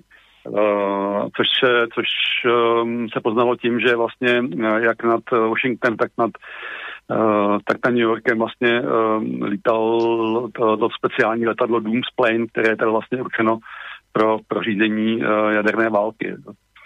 No, takže, tak je pravda, že tisíce inženýrů podepisovala uh, jakési dokumenty o tom, že všechno se muselo stát úplně jinak, protože uh, vysvětlili jaksi od uh, statiky až prostě po uh, po samotné eh, letecké řízení eh, všechny tam důvody schromáždili, proč to není možné a je pravda, že ta práce byla vždycky málo publikována, nebo byla publikována, ale nedostalo se do širokého povědomí.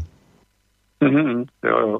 No tak ona existuje uh, spousta různých jakoby, hnutí, kteří se snaží prokázat ty věci nějaké piloti Pilot for True a Architects for True, který vždycky jakoby rozebírají to z té, z té své odborné stránky, takže toho, toho je mraky, no.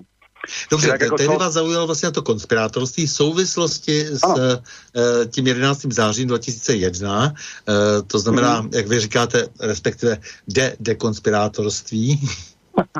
A to je, to je prostě uh, nějaké vaše téma, které vlastně od té doby uh, trošku uh, nasměrovalo jestli tomu správně rozumím, váš život jinak, jinam, že jste začal i jinak přemýšlet o světě. No, ano, když, jako, když jsem se dostával k těm materiálům, tak samozřejmě se do, jsem se dostal k věcem, které to trošku zasazovaly do širšího kontextu, to znamená nejenom, co se tam odehrálo, jakoby technicky a tak dále, což je samozřejmě jedna věc, a druhá věc, uh, čeho je to součástí, to znamená, že to je prostě nějaký uh, nový světový řád, uh, jeho zavádění a že se to souvisí uh, z toho, jakým způsobem um, fungují peníze a tak dále. Prostě spousta takových se tam otevřela uh, souvislostí, takže já jsem potom postupně nějaké ty věci si jakoby k tomu uh, načítal ty informace, no a takový jakoby průlom nastal jakoby s tím, s tím covidem, že kde vlastně uh, já nevím, po nějakých dvou nebo třech týdnech mi celkem bylo zřejmé, že prostě to není žádná mm, reálná pandemie, ale prostě, že to je to, co se tam teda oni vyzkoušeli v malém uh, v tom roce 2001, tak prostě teď rozrolovali do celého světa. Takže jsem začal zběsile studovat prostě uh, spoustu literatury, abych si prostě doplnil ty, ty věci, které mě prostě zajímaly z hlediska, hlediska um, historie nějaké, řekněme, alternativní nebo spíš reálné a uh, dalších souvislostí, to znamená uh, nějakých uh, dalších struktur, které, které v tom jsou asi rozhodující a, a působí to, že se tyto věci děj, dějí. A dokonce teda vlastně v, tom, v té poslední, řekněme, roku a půl nebo kolik jsem, jsem narazil na, na materiály um, o koncepci sociální bezpečnosti, které mě hodně napomohly se posunout rychle v chápání toho, jak, jak se tyhle ty věci odehrávají. To znamená, jak probíhá nějaké vlastně uh, kompletní um, řízení nějakých um, super sociálních systémů. Máte na mysli zejména Pjakinovu uh, konceptuální gramotnost? Uh, já mám si spíš ten, eh, ty věci, jaké jsou ten eh, vnitřní prediktor SSSR, ty materiály, které, které tam jsou, to znamená... Ano, ano, to, to s tím souvisí, ano. ano. ano, ano. takže konspirace samotná, to je něco, co, co jako si myslíte, že existuje a že to není tak, jak si právě často lidé systému a často technokraté Eh, o, to také, o toho také bylo vždycky to německé fachidioti, eh, k, tak si často myslel, že jako ten systém je v pořádku, že vlastně přece se musí eh, logicky řídit jaksi i nějakými etickými pravidly. Eh, to znamená, že není možné prostě, aby eh, tam to nějak fungovalo v tom systému jinak, než jak jsme si předepsali do ústav a jak jsme si slíbili v listině práv a svobod člověka, eh, tak vy říkáte, ne, ne, ne, existuje tady, existují tady konspirace, které na to všechno vlastně kašlou. Ano, tak jako spiknutí či konspirace tady jsem si poznamenal, že je tajné společenství obvykle s politickým či ekonomickým cílem. Takže toto to je nějaká definice. Toto, takže uh, když někdo je nazýván konspirátorem, tak si myslím, že to je jako nesmyslné um, použití toho slova, protože um, spíše to tak teda, že ty konspirátoři jsou ti, kteří tedy uh, páchají ty věci, které tedy vlastně uh, jsou někde za oponou a um, lidi, no, jako je, že chtějí vlastně ty, eh, ty takzvané konspirátory, což je jako samozřejmě velmi eh, špatně použitý eh, termín, ale chtějí je našknout z toho, že vlastně vidí za každým rohem Indiána a jsou směšní, že jo, protože všechno probíhá tak přece, jak je na první pohled patrné. Takže oni chtějí vlastně tím zesměšnit ty lidi, kteří eh, chtějí jo, jo, no. vidět za politickým jednáním eh, nějaká tajná vyjednávání, nějaké podlosti, eh, nějaké zlovolnosti. Ne, tak já myslím, že eh, to, co vlastně je oficiálně prezentováno v tom, eh, v tom, v tom mainstreamu, tak prostě nemá s tím, co se odehrává ve skutečnosti vůbec nic společného. Eh, takže rozhodně si myslím, že se ty věci odehrávají, že to je zcela zjevné a asi to tady potom můžeme si nějak říct i na tom srovnání třeba mezi tím 11. zářím a uh, covidem a um, já tedy ještě jako vlastně paralelně mimo tohle, to, to, to, co se většinou bere jako konspirace, to znamená, to je skutečně jakoby to, co dělají ty mocní a co, co, co dělají ty, uh, zednáři a, a tak dále, uh, tak uh, já tady ještě mám jeden aspekt, který um, možná je trošku jakoby specifický a v tom smyslu, že Uh, ta konspirace je o tom, že, že jsou nám zatajovány informace, které které jsou o um, mnoha věcech dalších, které se odehrávají na planetě Zemi nebo se odehrávaly v minulosti a podobně. Jsme prostě udržováni v nějakém velice úzkém uh, znalostním uh, okruhu informací a to cíleně. Takže uh, jo, ta, ta, ta, konspir, nebo ta, ta šíře toho, co, co vlastně um, co je nám předkládáno, je uh, hrozně uzoučká. Já jsem uh, slyšel nějakého člověka, který říkal, že 99% eh, lidí ví 1% toho, co se odehrává, tak to mi připadá, že tak zhruba charakterizuje asi svět, ve kterém žijem. Já si také ale na druhou stranu myslím, že e, lidé jsou jenom lidé a oni jsou nakonec náchylní k tomu se předvádět před těmi ostatními. Ono udržet e, takové veliké utajení třeba v takovém um, procentuálně množství, jako vádí ten člověk, jak říkáte, je prakticky nemožné. Takže uh, vždycky tak trošku ještě je třeba zapochybovat i nad takovými tvrzeními, protože ta tvrzení se zase musí opírat o nějaké důkazy. Uh, takže ty konspirace, dobře, vy věříte v konspirace, v neprůhlednost, uh, naopak nevěříte v to, že mocní nelžou, jo, to je jasné. V to, že moc a peníze se nabývají pouze křišťálovou cestou, to také asi nevěříte. Nevěříte v to, že takto zbohatlí lidé nejsou lidumilní, nějakým způsobem zbohatlí, že nekontrolovatelné bohatství nepřináší radost a lásku, ale hromady mrtvých a nekonečné utrpení a často nejstrašnější činy v dějinách člověka. To vše určitě nevěříte a naopak si myslíte, že zlo lstivě předstírá lže, skrývá svou tvář a nejodpornějším způsobem třeba i zrazuje lidstvo. Uh, ano, to všechno, co říkáte, mohu potvrdit. Jako neuměl bych to tak krásně říct jako vy, ale uh, to všechno tam zatím vidím. No. No, t- jasně, e, samozřejmě, že praxe nám napovídá, že konspirovalo se vždycky a dělat politiku bez konspirace nelze prakticky, ani obchod nelze dělat bez konspirace, e, proto jsou tajné dohody, proto se utajuje každé jednání, aby někdo neukradl jenom přece projekt, že to všichni známe hmm. E, ve svých osobních stazích, v praktických souvislostech, takže je úplný nesmysl říkat, že konspirace neexistuje, prostě to je, to je něco, co se, se logicky vylučuje že z toho života ta, nebo respektive empirie, zkušenost je nějaká, že je jasné, že, že se, se konspiruje a že když někdo hodně křičí, že je někdo někde nějaký e, soupenec konspiračních e, teorií, takže je směšný, takže asi k tomu má také důvod, proč tak vykřikuje. Ne, tak uh, ano, určitě jakoby, uh, chápu to vaše volání po tom, po tom rozumovém uchopení těch věcí jako člověk tomu nepropadl.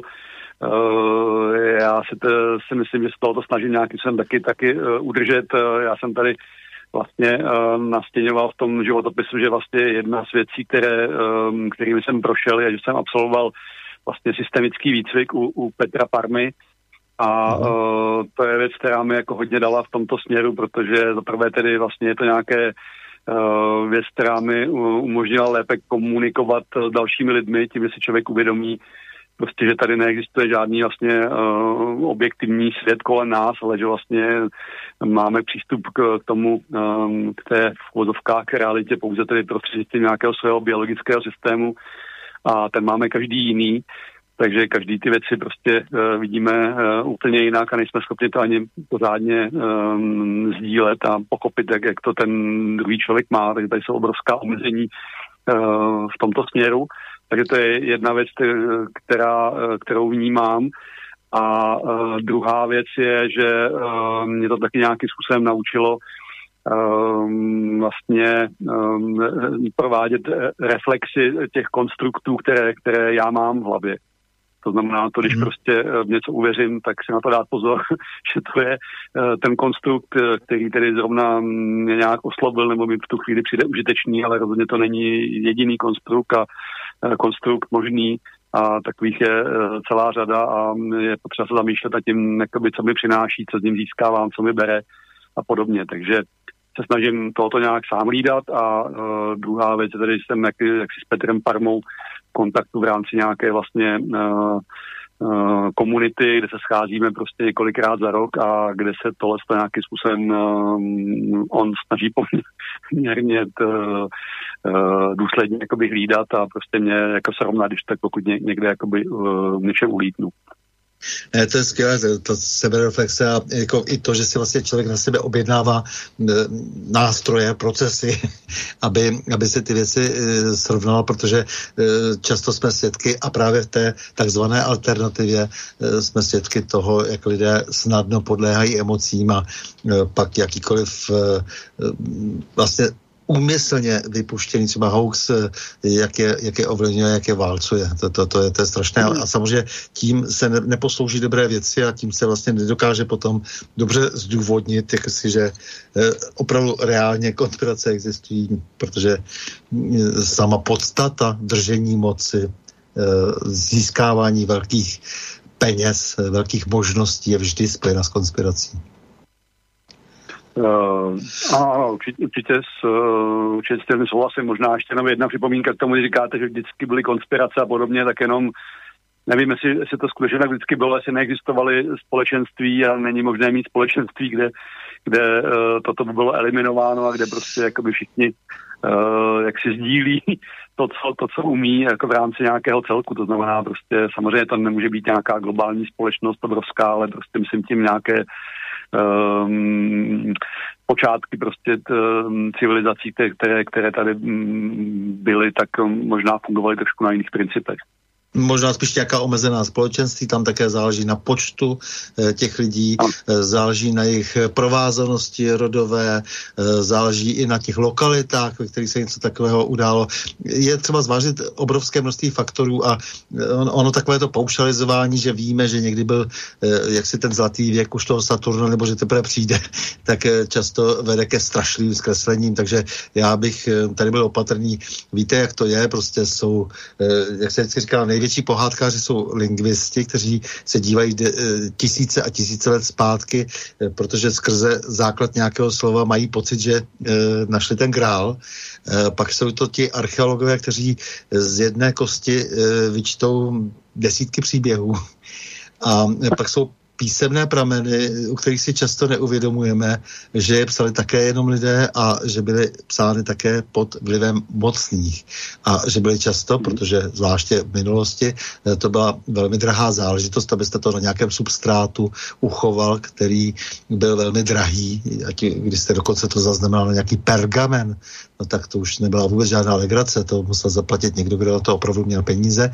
No tak ten, kdo na to měl ty peníze, tak samozřejmě také chtěl e, po sobě zanechat e, takovou brázdu, jakou chtěl, anebo chtěl samozřejmě ovlivnit to okolí v té současnosti to především, protože chtěl si udržet moc.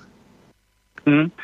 Je, tak já myslím, že uh, rozdíl asi mého uh, systému biologického proti vám je v tom, že já mám trošku tu mysl více otevřenou těm um, dalším možnostem. Možná to je daný tím, že jsem prostě v tom mládí čet hodně ty sci-fi a a čet, četli lidi jako Součka a prostě pamatuju si, dodnes to je docela zajímavý, že jsem v tom roce 72, to bylo vlastně, když jsem byl v Mladý Boleslavi, tak jsem, tak jsem slédl film Vzpomínky na budoucnost od, od Denikena, a to mě prostě úplně fascinovalo, jo. takže já jsem prostě nějak uh, jakoby mm, tam získal Vše, Všechno ten... se to sledoval s vámi, nebojte se, všechno. Součka, zrovna tak jako Denikena, všechno, všechno. Ale myslím si, že si musíme udržet i ten kritický odstup, přestože vám rozumím, co chcete říct, ale uh, udržet si ho a znovu a znovu schromažďovat uh, důkazy, uh, znovu a znovu je podrobovat nějakému kritickému myšlení, protože uh, samozřejmě, když usoudíme z jedné věty ve franské kronice, že víme, co se odehrálo eh, v 8. nebo 9. 9. století u nás, no tak eh, bychom měli ještě trošku zapochybovat.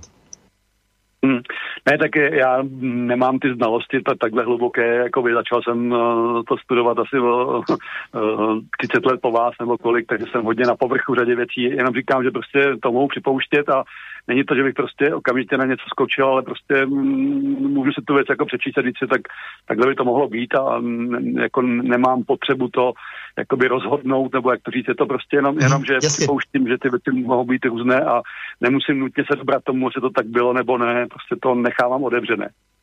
Zlatý věk lidstva to je velký sen eh, všech velkých civilizací, eh, aspoň eh, tak, jak je ještě máme popsány, dokonce tedy jako písmem na, jak říkám, nějakém tom základním substrátu, tak takových je od hliněných destiček přes papíry až po pergamen. Máme tady celou řadu záznamů, s tím můžeme určitě nějakým způsobem pracovat, i když i to se musí vyhodnocovat kriticky, ale ten sen toho lidstva tady je. To znamená, že ten sen tady je minimálně motivován také tím, že se neustále neustále jaksi nějaké zlo holportuje prostě proti eh, těm ujařmeným lidem a oni sní, eh, sní o tom, že se to jednoho dne povede, že to jednoho dne bude dobré, nebo že už to kdysi bylo dobré. A to je určitě dobře a možná bylo, možná nebylo, ale v každém případě vraťme se do té současnosti. Eh, vy jste říkal, že byste rád dal teď vlastně dohromady tu analogii mezi 11. zářím 2001 a COVIDem 19. E, všechny ty mhm. soustažnosti a jestli tomu správně rozumím, i takové to ano, určité ano. utvrzení v tom, že, že opravdu je tady nějaký dlouhodobý záměr. Je to tak, přišlo mi to, že by to mohlo být tedy pro posluchače um, svobodného vysílače zajímavé v tom, že asi um, předpokládám, že řada z nich prostě um, může mít představu teda, že, že nějaká konspirace existuje a tady vlastně ty věci trošku, um, pokud jsou takhle srovnány, tak třeba mohou ty, vě, ty věci lépe zviditelnit. Takže um, já to tady mám nějak poznamenaný, ty věci, které jsem částečně já nějak tím dospěl a částečně jsem se někde inspiroval.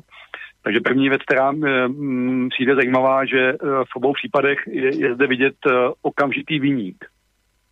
No, to znamená potom, co ta věc proběhla, tak prostě mm. bez nějakého vyšetřování a bez toho, že teda prostě uh, x vyšetřovatelů a vědců zkoumá, co se to vlastně děje, tak je hned jasné. Jo? To znamená, asi tři dny po, po útoku bylo hned jasné, že to je Bin Laden, takže to je terorismus. Jo? Tady zase byl jasný, že to je prostě vir z Číny, uh, hned jako jo, vyhlášení pandemie na základě čtyřek mrtvých, No a nějaká globální jednota ve smyslu... Stejně jako při různých teroristických akcích se vždycky našla občanka, v podstatě pas se vždycky našla na místě. jo, to, to tady mám další věc, jakoby to je...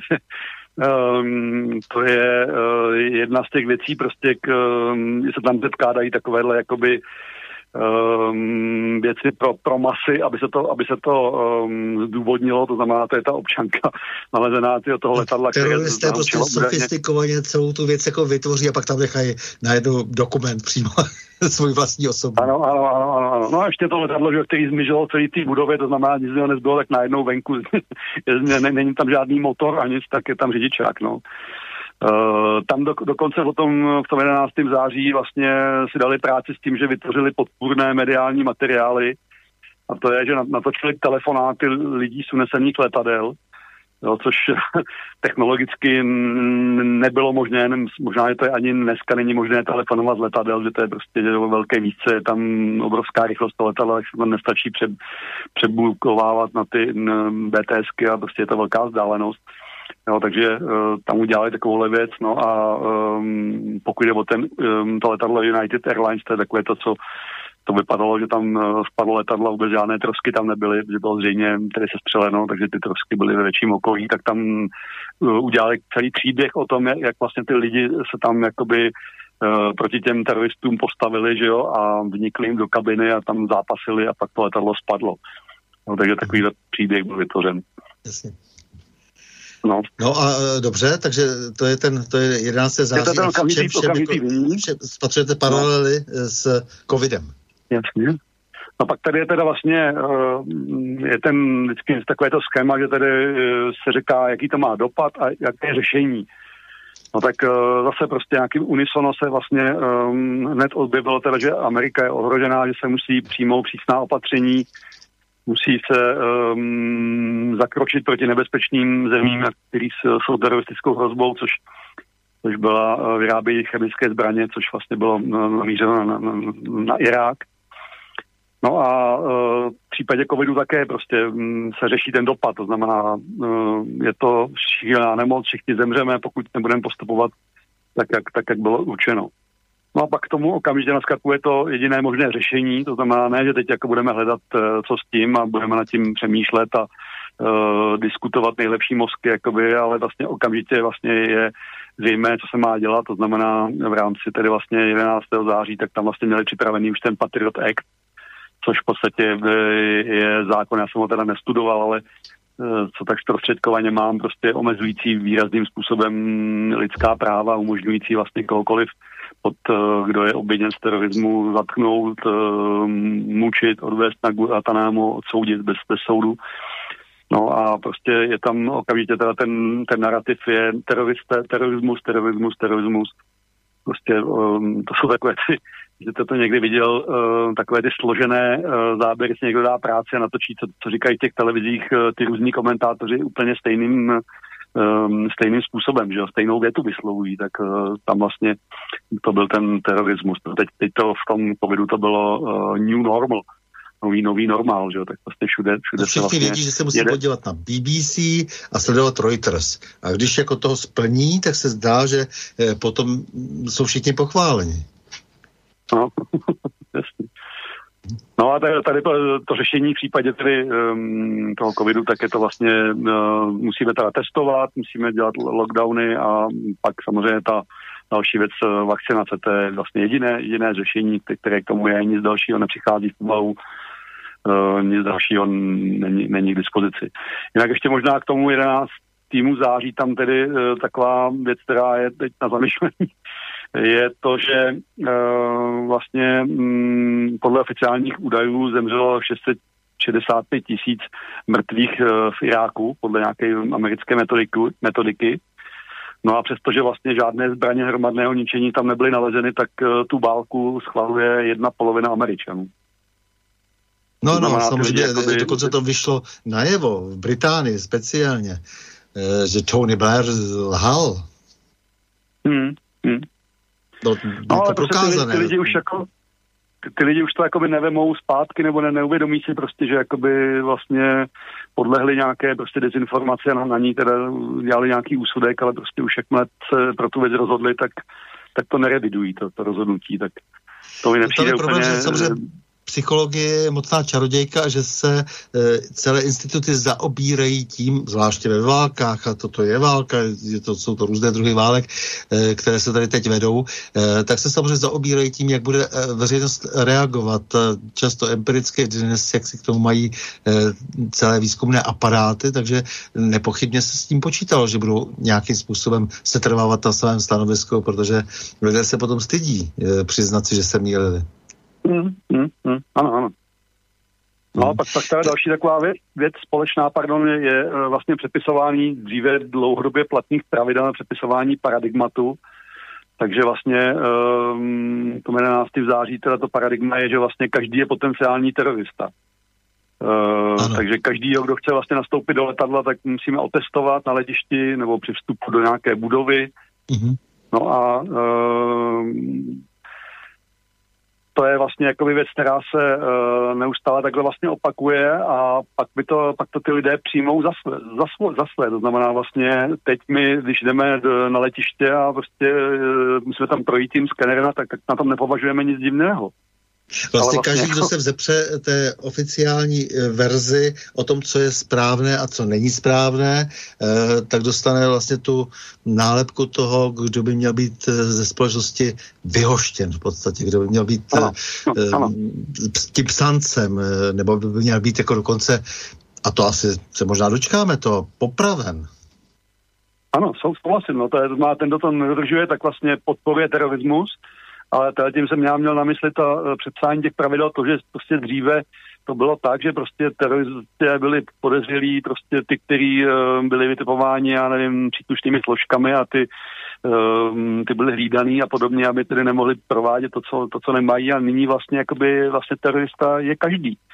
A každý hmm. musí odezdat uh, otisky prstů, když někam přiletí a podobně. Jo. To znamená, Eh, a, a hlavně ta věc teda, že, že ty lidé to prostě přijmou po nějaké době. Vůbec si vlastně neuvědomí, jako že dříve to bylo jinak.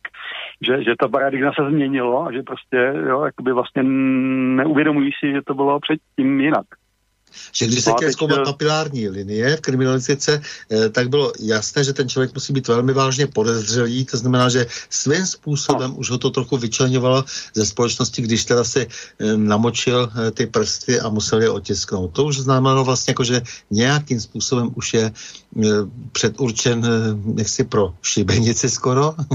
A mm dobře, samozřejmě, že prezumce neviny a tak dále, ale už tady to stigma bylo, teď je to běžné, že to stigma mají všichni.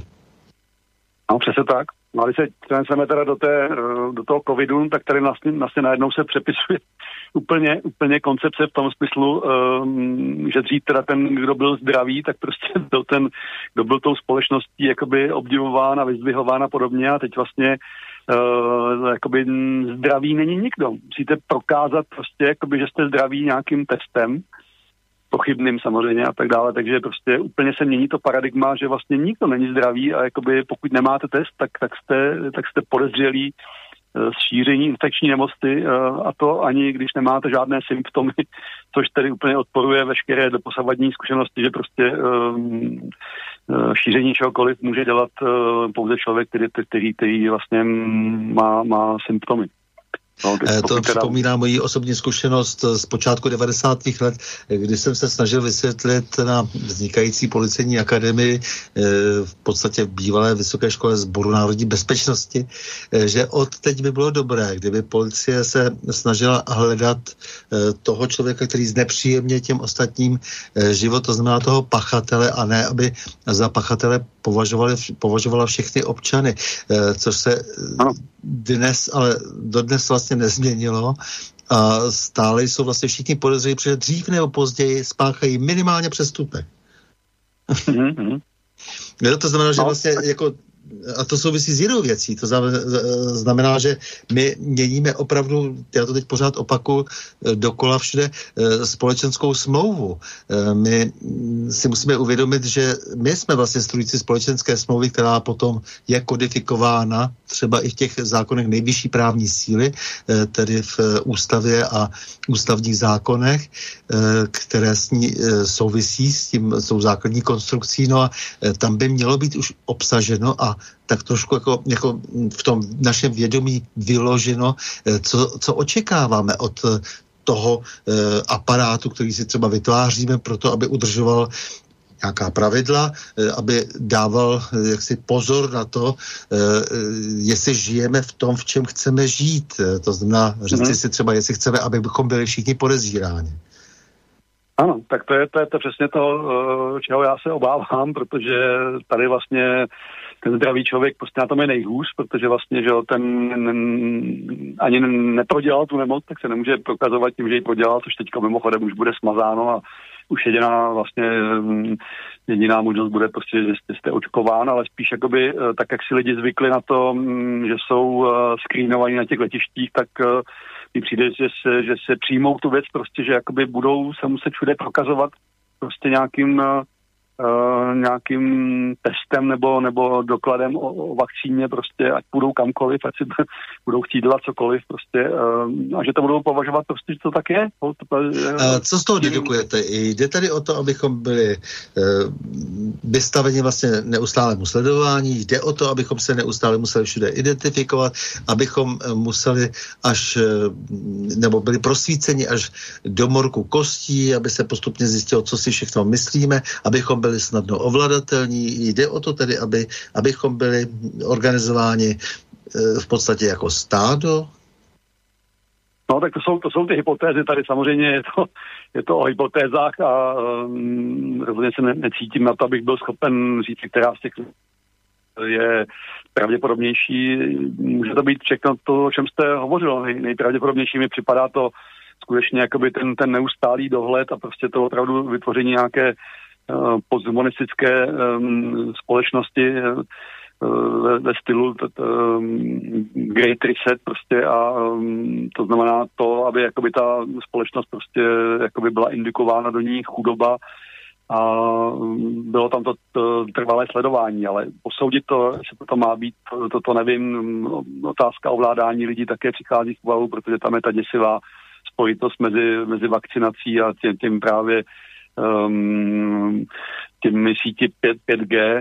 Uh, tady jsme to trošku jako nakousli uh, v tom, jak to působí vlastně na, na organismus. Uh, v podstatě tady řada lidí se dneska přiklání k tomu, že um, vlastně šíření těch um, chřipkových epidemí a podobně nebylo vyvoláno žádnou uh, vlastně přenosem z člověka na člověka, ale vlastně jakoby uh, změnou uh, toho elektromagnetického pole, prostě nějakým zaváděním technologií, prostě radarů a Eh, začátku rádí a podobně. Stačí malý, malý rozdíl v tom, který eh, vznikne vlastně v tom elektromagnetickém poli, že jsme bytosti, eh, které tedy pracují energeticky, tak vlastně vede k těmto věcem. To znamená, v podstatě je to ta falešná stopa z hlediska toho, té infekce a obecně i viru. To je teda ta věc, kterou jsem chtěl na závěr tady nějakým způsobem dát jako, jako hypotézu. Ale z hlediska toho čemu to přesně má vést, tak um, mám uh, stejné hypotézy, které vy jste zmínil.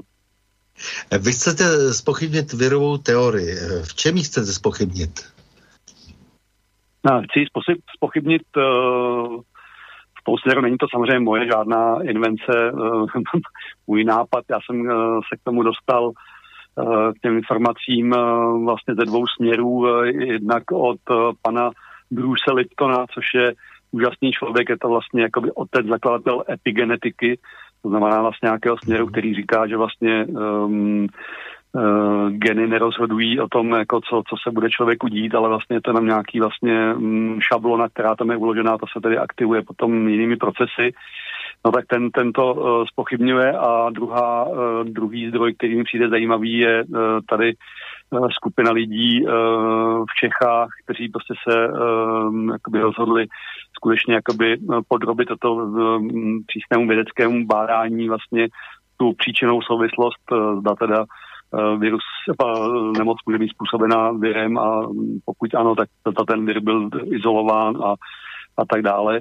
No a uh, ty schodně tedy tvrdí to, že um, uh, úloha viru je jiná, že to je vlastně jakoby uh, v podstatě odpadní produkt uh, organismu, tak jak tedy vlastně v organismu umírají buňky přirozenou jejich obnovou, tak vlastně uh, se vytváří uh, ty takzvané viry, no a uh, ten organismus, když uh, jejich větší množství se jich zbavuje formou tedy vlastně nějakých um, nachlazení, chřipky a podobně, kdy to prostě odchází z organismu.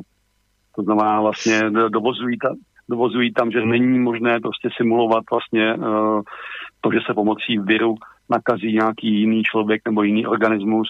Říkají, že vlastně v organismu jako takovém a v jeho tekutinách uh, nikdy nebyly jaksi uh, viry nalezeny. Jediné, kde vznikají, je, když se to tedy dá tedy někde v nějaké té zkumavky, když se to tam nechá umírat a pak se tam na konci ještě dají nějaká antibiotika a podobně, takže vlastně dojde k tomu tím procesem vlastně k tomu, že tam vzniknou ty, ty částečky, které potom, které potom vlastně jsou jaksi uh, vydávány za, za něco, že způsobují uh, nemoci toho člověka nebo někoho jiného. Vy hovoříte o té skupině Reseteus? Ano, ano, ano. Tedy Return to Essential uh, Scientific uh, Ethos and Transparency. Je to ono? Ano, to je ono. Hovořím, hmm, hovořím o tom a... Ano, Kdo je platí, přiznejte se. no, já mám za to... ne, tak já jsem se, s, se setkal s tou uh, Kamalou, takže prostě člověk samozřejmě, když s někým je v kontaktu osobním, tak asi to je schopen hodnotit jinak. Oni to prostě dělají uh, z fandovství, uh, dělají to, že prostě obesílají tady veškerá ministerstva, veškeré orgány a říkají mi, na základě čeho prokazujete, že nemoc uh, COVID-19 je způsobená virem SARS-CoV-2 a teď prostě tam jsou zveřejněny na těch webových stránkách, jak na to reagovali ty, tyto úřady. Nikdo to samozřejmě nebyl schopen jako dát žádnou průkaznou odpověď. Všechno jsou to prostě obecné odkazy, že to přece je zřejmé a že to jako, um, no není tam žádný odkaz na nějaké konkrétní vědecké práce, studie a podobně. Takže oni mají hodně materiálu, který tedy ukazuje na tom, že prostě tady je nějaká fabrikace celé, celé této věci, no a potom se opírají uh, hodně vlastně o, o pana Stefana Lanku, což je německý uh, biolog, který prostě uh, už dlouhá léta se snaží prostě prokázat tuto věc, uh, dokonce se soudil v Německu prostě, uh, aby spochybnil tu um, nějakou klíčovou práci z toho roku 54, která právě jakoby za, uh, na které se potom staví veškerá virologie a dokonce ten soud to nějakým způsobem se tak na půl, ale přiznal, to znamená, řekl, že tam nejsou vlastně žádné důkazy, které by to eh, prokazovaly. Pak vypisoval nějakou odměnu 100 tisíc um, euro na to, kdo prostě uh, bude schopen izolovat uh, virus a podobně. Takže je, jsou to poměrně, myslím si, zajímavé, zajímavé důkazy a um, doporučuji tedy posluchačům se na to podívat. Jsou tam, jsou tam články, které to popisují uh, způsobem, který mi přijde prostě, že, že je pochopitelný i pro, pro laika pro člověka, který se v té oblasti nepohybuje. Já jsem vás uh, upřímně vyzval vyšetřovatelské, aby se přiznal, protože vím, že je podporujete a to je strašně dobře. Moc děkuji za to, protože obnova základního vědeckého étosu, jak čtu transparentnosti a svobody v akademickém výzkumu ve prospěch všech živých bytostí, to je samozřejmě nádhera. Moc pěkně se to čte, protože eh, mám pocit, že věda eh, se dnes změnila takové nepravé náboženství a že působí opravdu destruktivním eh, způsobem v mnoha a mnoha oborech, eh, eh, o kterých se také jsme se bavili v minulosti v pořadu na Prahu změn, takže si to nesmírně ušlechtile až osvícensky a tak trochu i naivně zároveň, ale líbí se mi, že zbraně neskládáme a v tom jsme určitě za, za jedno.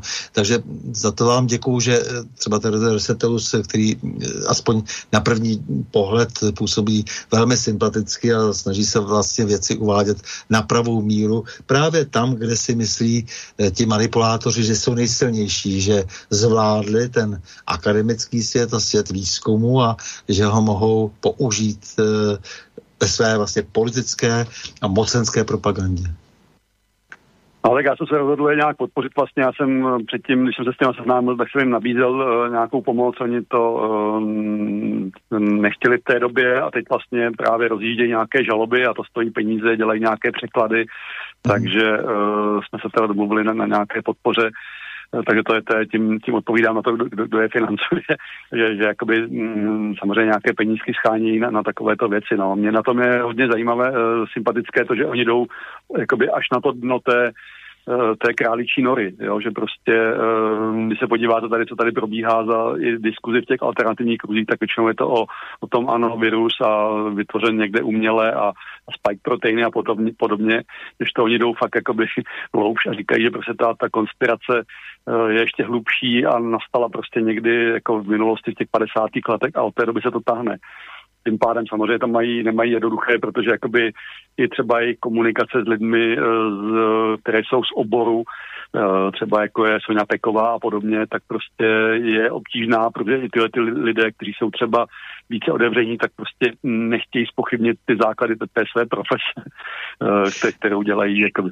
Jo, takže to je Já fakt, to velmi, velmi tleskám, to je naprosto skvělé, akorát, že ten svět nezačíná, nekončí organizovaným zločinem jménem COVID a ale třeba co vy sám, Stanislave, eh, vyzkoumal jste něco v hlubinách 20. století, protože ono by bylo dobré si říci, že ty předpoklady k té zlovolnosti eh, bylo vyzkoumány, byly eh, vyzkoumané už jako při pokusech sociálních v tom čerstvě bolševickém a posledně nacistickém režimu. Eugenika, to je to nápovědné slovo, a e, vždy e, se vlastně hledala cesta, e, jak si ty lidi ochočit a nebo je likvidovat dokonce. A nebuďme naivní, ti lidé neodešli ze scény, naopak nebyli v norimberském procesu vůbec potrestáni a pokračovali dál ve svých pokusech, zejména sociálních. Jsou to často tvůrci barevných revolucí, jsou to oni mocní mužové z toho finančního, z toho bankovního světa, kteří financovali jak převrat eh, v eh, Rusku eh, v roce 1917, tak potom ten, tu nacistickou revoluci. To všechno jsou, to, to byly jejich peníze, které si potom ovšem mnohonásobně rozmnožili právě tím největším zvěrstvem v tom 20. století. Proto by bylo dobré propojit s těmi snahami těch lidí, kteří se snaží bádat ve vědách exaktních s odborníky z věd, tedy alespoň těmi, kteří nechtějí se nechat manipulovat, protože většinou se lidé v humanitních vědách nechají snadno manipulovat, protože mají hluboko do kapsy, s těmi lidmi z těch oborů humanitních. Uh, tak s tím, s tím souhlasím. Já jsem uh, samozřejmě nepronik tak do, do, do všech věcí uh, důsledně, ale jsem si vědom, že ten, um, ta eugenika tady se, se prolíná tím Eh, minimálně 20. Ehm, stoletím a taky jsem si vědom toho, že, že ty lidé prostě, kteří eh, se podíleli na těch věcech minulosti, prostě neodešli ze scény a tahají dál za ty provázky a samozřejmě o to děsivější je to ta, řekněme, sci aktuální, ve které, ve které teď žijeme a uh, o to větší obavy jakoby um, z toho mám, jako z toho dalšího vývoje. No právě, a... protože e, klíčem je nakonec e, svoboda slova, e, klíčem je nakonec to, abychom si to vůbec mohli sdělit. To znamená, jde o to, aby ano. média, médií dnes kde co, internet je plný médií, sám je super médiem a uvnitř něho je mnoho médií, každá webová stránka je médiem, každý člověk konec konců i historicky byl médiem. Ale eh, no, tak... teď je to obrovský nápor a někdo má, eh, někdo má tu svobodu slova v ruce. No tak určitě to je vel, velké téma, určitě to se dostáváme na tu věc, jakoby, co vlastně se bude odehrávat dál a jakoby, co, co má a co nemá smysl, kam zaměřit tu energii. To, co vy říkáte, je samozřejmě vel, velká obava, já jsem teď zaznamenal, nějak jsem to ne, eh, neprobíral detailně, ale že údajně Windows 11, který teď jsou oznámený, tak jsou konstruovaní na to, že tam se prostě nepřihlásíte, pokud tam nenasnímáte svůj obličej. To znamená, pokud ta, ta věc bude uvedena, uh, uvedena mm, do, do používání, tak prostě opravdu jsme v tom orvelovském světě jako natvrdo. Eh, tady si třeba uvědomit, že je to nějaká soukromá nadnárodní společnost, eh, která něco takového propaguje a že po staru, kdybychom tedy žili eh, v těch eh, souvislostech, na které jsme byli zvyklí, tak suverénní stát nesmí něco takového vůbec připustit. To znamená, v okamžiku, kdy někdo něco takového bude na našem území vyžadovat eh, tak a, a, a stát nezasahne, tak už se dopouští ten stát trestního jednání. Ano, ano, tak ale to víme, jak to, jak to funguje tady. To mimochodem tedy byla, byla tady asi poslední bod, který jsem tady měl toho srovnání, to je 11. září a to je vlastně systematické potlačování jakýkoliv alternativních názorů, cenzura, zastrašování a tak dále. Jo. To znamená, to už nastalo tenkrát, že vlastně uh, ten, kdo spochybňuje oficiální teorii, tak podporuje terorismus. No a nyní, se kdo to spochybňuje opatření, tak prostě je nezodpovědný, uh, způsobuje prostě, že, že ostatní zemřou a podobně. No a e, odstraňování těch alternativních názorů, e, jakýkoliv prostě vědeckých, e, lékařských, kohokoliv prostě, kdo nepodporuje tu, tu oficiální notu, tak je prostě naprosto brutální a to, to, to jsme teď svědky, takže a bude se to zřejmě jakoby dál stupňovat. A teď je samozřejmě otázka, jestli tady je tady šance na vznik nějakého paralelního um, volného internetu, to neumím posoudit. Eh, od foku jste vy, samozřejmě. V tomhle případě je odpovědnost eh, opravdu leží eh, na těch, na těch opravdu tisících a tisících lidí, kteří se zaobírají internetem, ale jak říkám, je, je to problém stejný jako s tou komunikací lidí, kteří se rozhodli, že budou, že půjdou přes exaktní vědy k jádru pudla, ale nicméně potom jim zase na druhou stranu schází a vidím to na každém kroku, zase právě to společenské vědomí, jako ten, ten společenský rozhled. Jo, takže je, jestliže tady na jedné straně by bylo možné skutečně stát eh, vlastně obvinit z nedbalosti, minimálně z nekonání, z protiústavního jednání, když dopustí něco na svém území, když dopustí nějakou manipulaci v tom eh, společném veřejném prostoru, v tom politickém systému, nebo respektive v realizaci toho politického systému, eh, tak eh, si to ti lidé ani neuvědomují. To znamená, to propojení je velmi důležité. A my dnes máme vlastně tady velké množství fachidiotů s odpuštěním, zejména v dnes dnes už se to přesunulo do těch společenských věd, takže když si ta německá kritika vůči technicky zaměřeným lidem eh, se dá již obrátit i vůči těm lidem společensko-vědně zaměřeným, protože eh, ti se už učí pouze tu orvolovskou ideologii. No a eh, teď nám jde o to, aby ještě ti lidé, kteří nejsou úplně zmanipulováni tím orvolovským světem, začali komunikovat s těmi, kdo nejsou zase zmanipulováni orvolovským světem ve, věd, ve vědách technických, a ex, obecně, uh, obecně exaktní. Mm-hmm. Ne, tak určitě tak to, to, že jsem já nějakým způsobem tady propaguju ten Reseteus je i z toho důvodu, že prostě samozřejmě pokud ta informace se uh, by byla schopna dostat někomu prostě, kdo je té, řekněme, na, na té naší straně a působí prostě v nějakých takových strukturách, tak to samozřejmě znamená, že pokud teda neexistuje žádný virus, tak vlastně veškerá opatření, která jsou na něm založená, jsou nezákonná. jo, to, to je prostě uh, zcela. Ke všemu, ke všemu potřebujeme nějaké společenství. Stanislave, jak vy vidíte to, to základní společenství? Jaký máte vztah k tomu takovému tomu základnímu rozvržení, starému, prastarému, tisíce a tisíce let zpátky? To znamená rodina, národ, národní stát, stát samotný. No tak je to, je to samozřejmě věc, kterou si eh, teď daleko více uvědomuju, tu, tu obrovskou roli eh, a, tu snahu té eroze o, o všechny tyto struktury, které jste tady jmenoval, včetně teda té rodiny.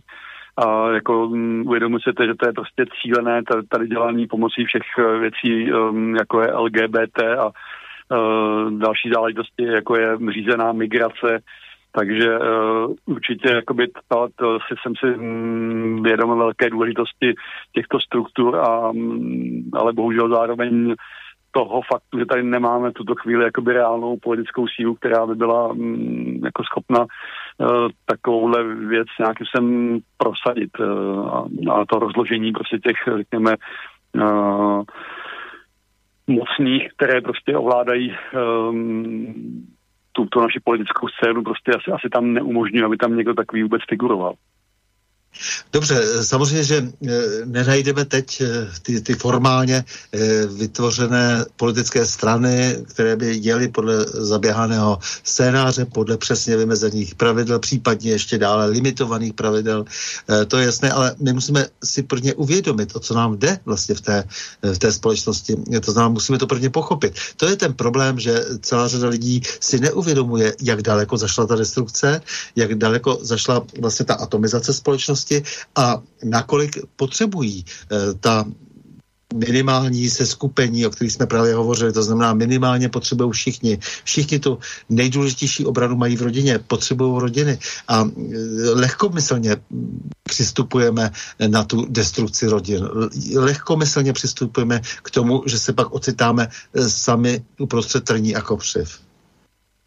No tak pro mě tohle je velmi aktuální záležitost, protože já samozřejmě si tohoto taky pocituju, že tedy to je, to je ta věc, kde bych měl uh, nejvíce přeložit roku dílu a to je ta, to je ta rodina a to, to je zatím věc, která se si myslím moc mi nedaří a rozhodně to je věc, která pro mě prostě je prioritou se, se tímto zabývat a doufám, že nějakým způsobem se, se v tom posunu a budu moct tady jakoby splnit ten, to, co, to, co tady vlastně jakoby je v tomto smyslu nějakou mojí um, povinností, nebo jak to nazvat. No, protože eh, lidé, kteří nemají důvod bojovat o budoucnost, tak eh, by asi neměli představovat eh, nějaké významné síly ve společnosti, které budou rozhodovat o společnosti. To si myslím, že se děje dnes v celé Evropě, že tady je určitý záměr, aby lidé, kteří sobecky eh, jak si nemají zájem na budoucnosti nebo mají zájem respektive jenom o svůj osobní prospěch, eh, tak nemohou být nikdy dobrými vůdci. Eh, žijí jen z pouhého okamžiku a po nás potopa. Ne, tak to, to bohužel vidíme prostě na těch takzvaných elitách, Macron, Merkelová a podobně, to jsou všechno jako lidé bez, bez, bezdětní a podobně, že byli tam asi záměrně dosazení jakoby s tímto, s tímto profilem. Lidé, kteří, které nezajímá budoucnost. Ano, ano, přesně tak jo, které nezajímá vlastně budoucnost lidství. E, to si myslím, že je něco, co bychom měli docela pečlivě sledovat a e, přes všechny, přes to, že na nás budou křičet, e, jak jsme všeli jak fóbní, tak je to sebezáchovná věc. Stejně tak, jako nemůžu vydávat třeba homosexualitu za normální stav, když někdo nemá jednu nohu, tak má také handicap.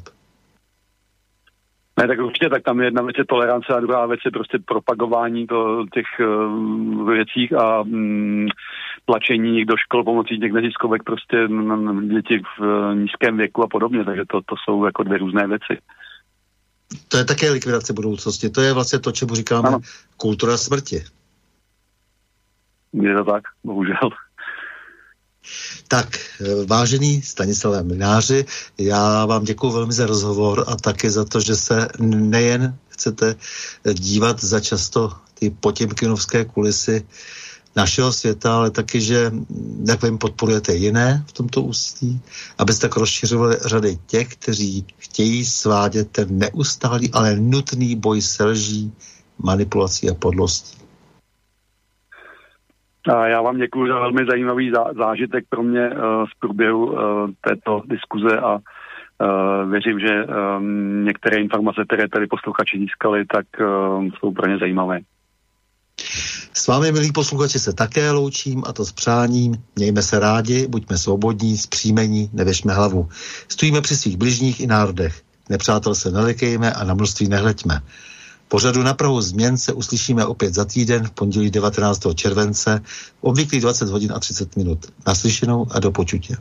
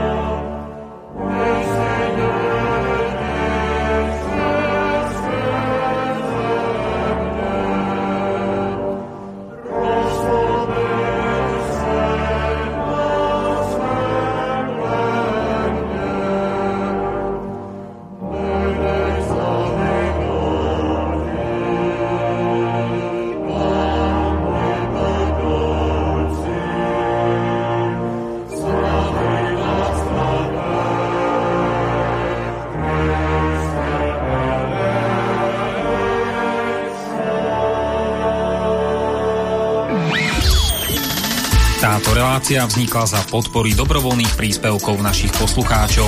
Ty, ty sa k ním môžeš pridať. Viac informácií nájdeš na www.slobodnyvysielac.sk Ďakujeme.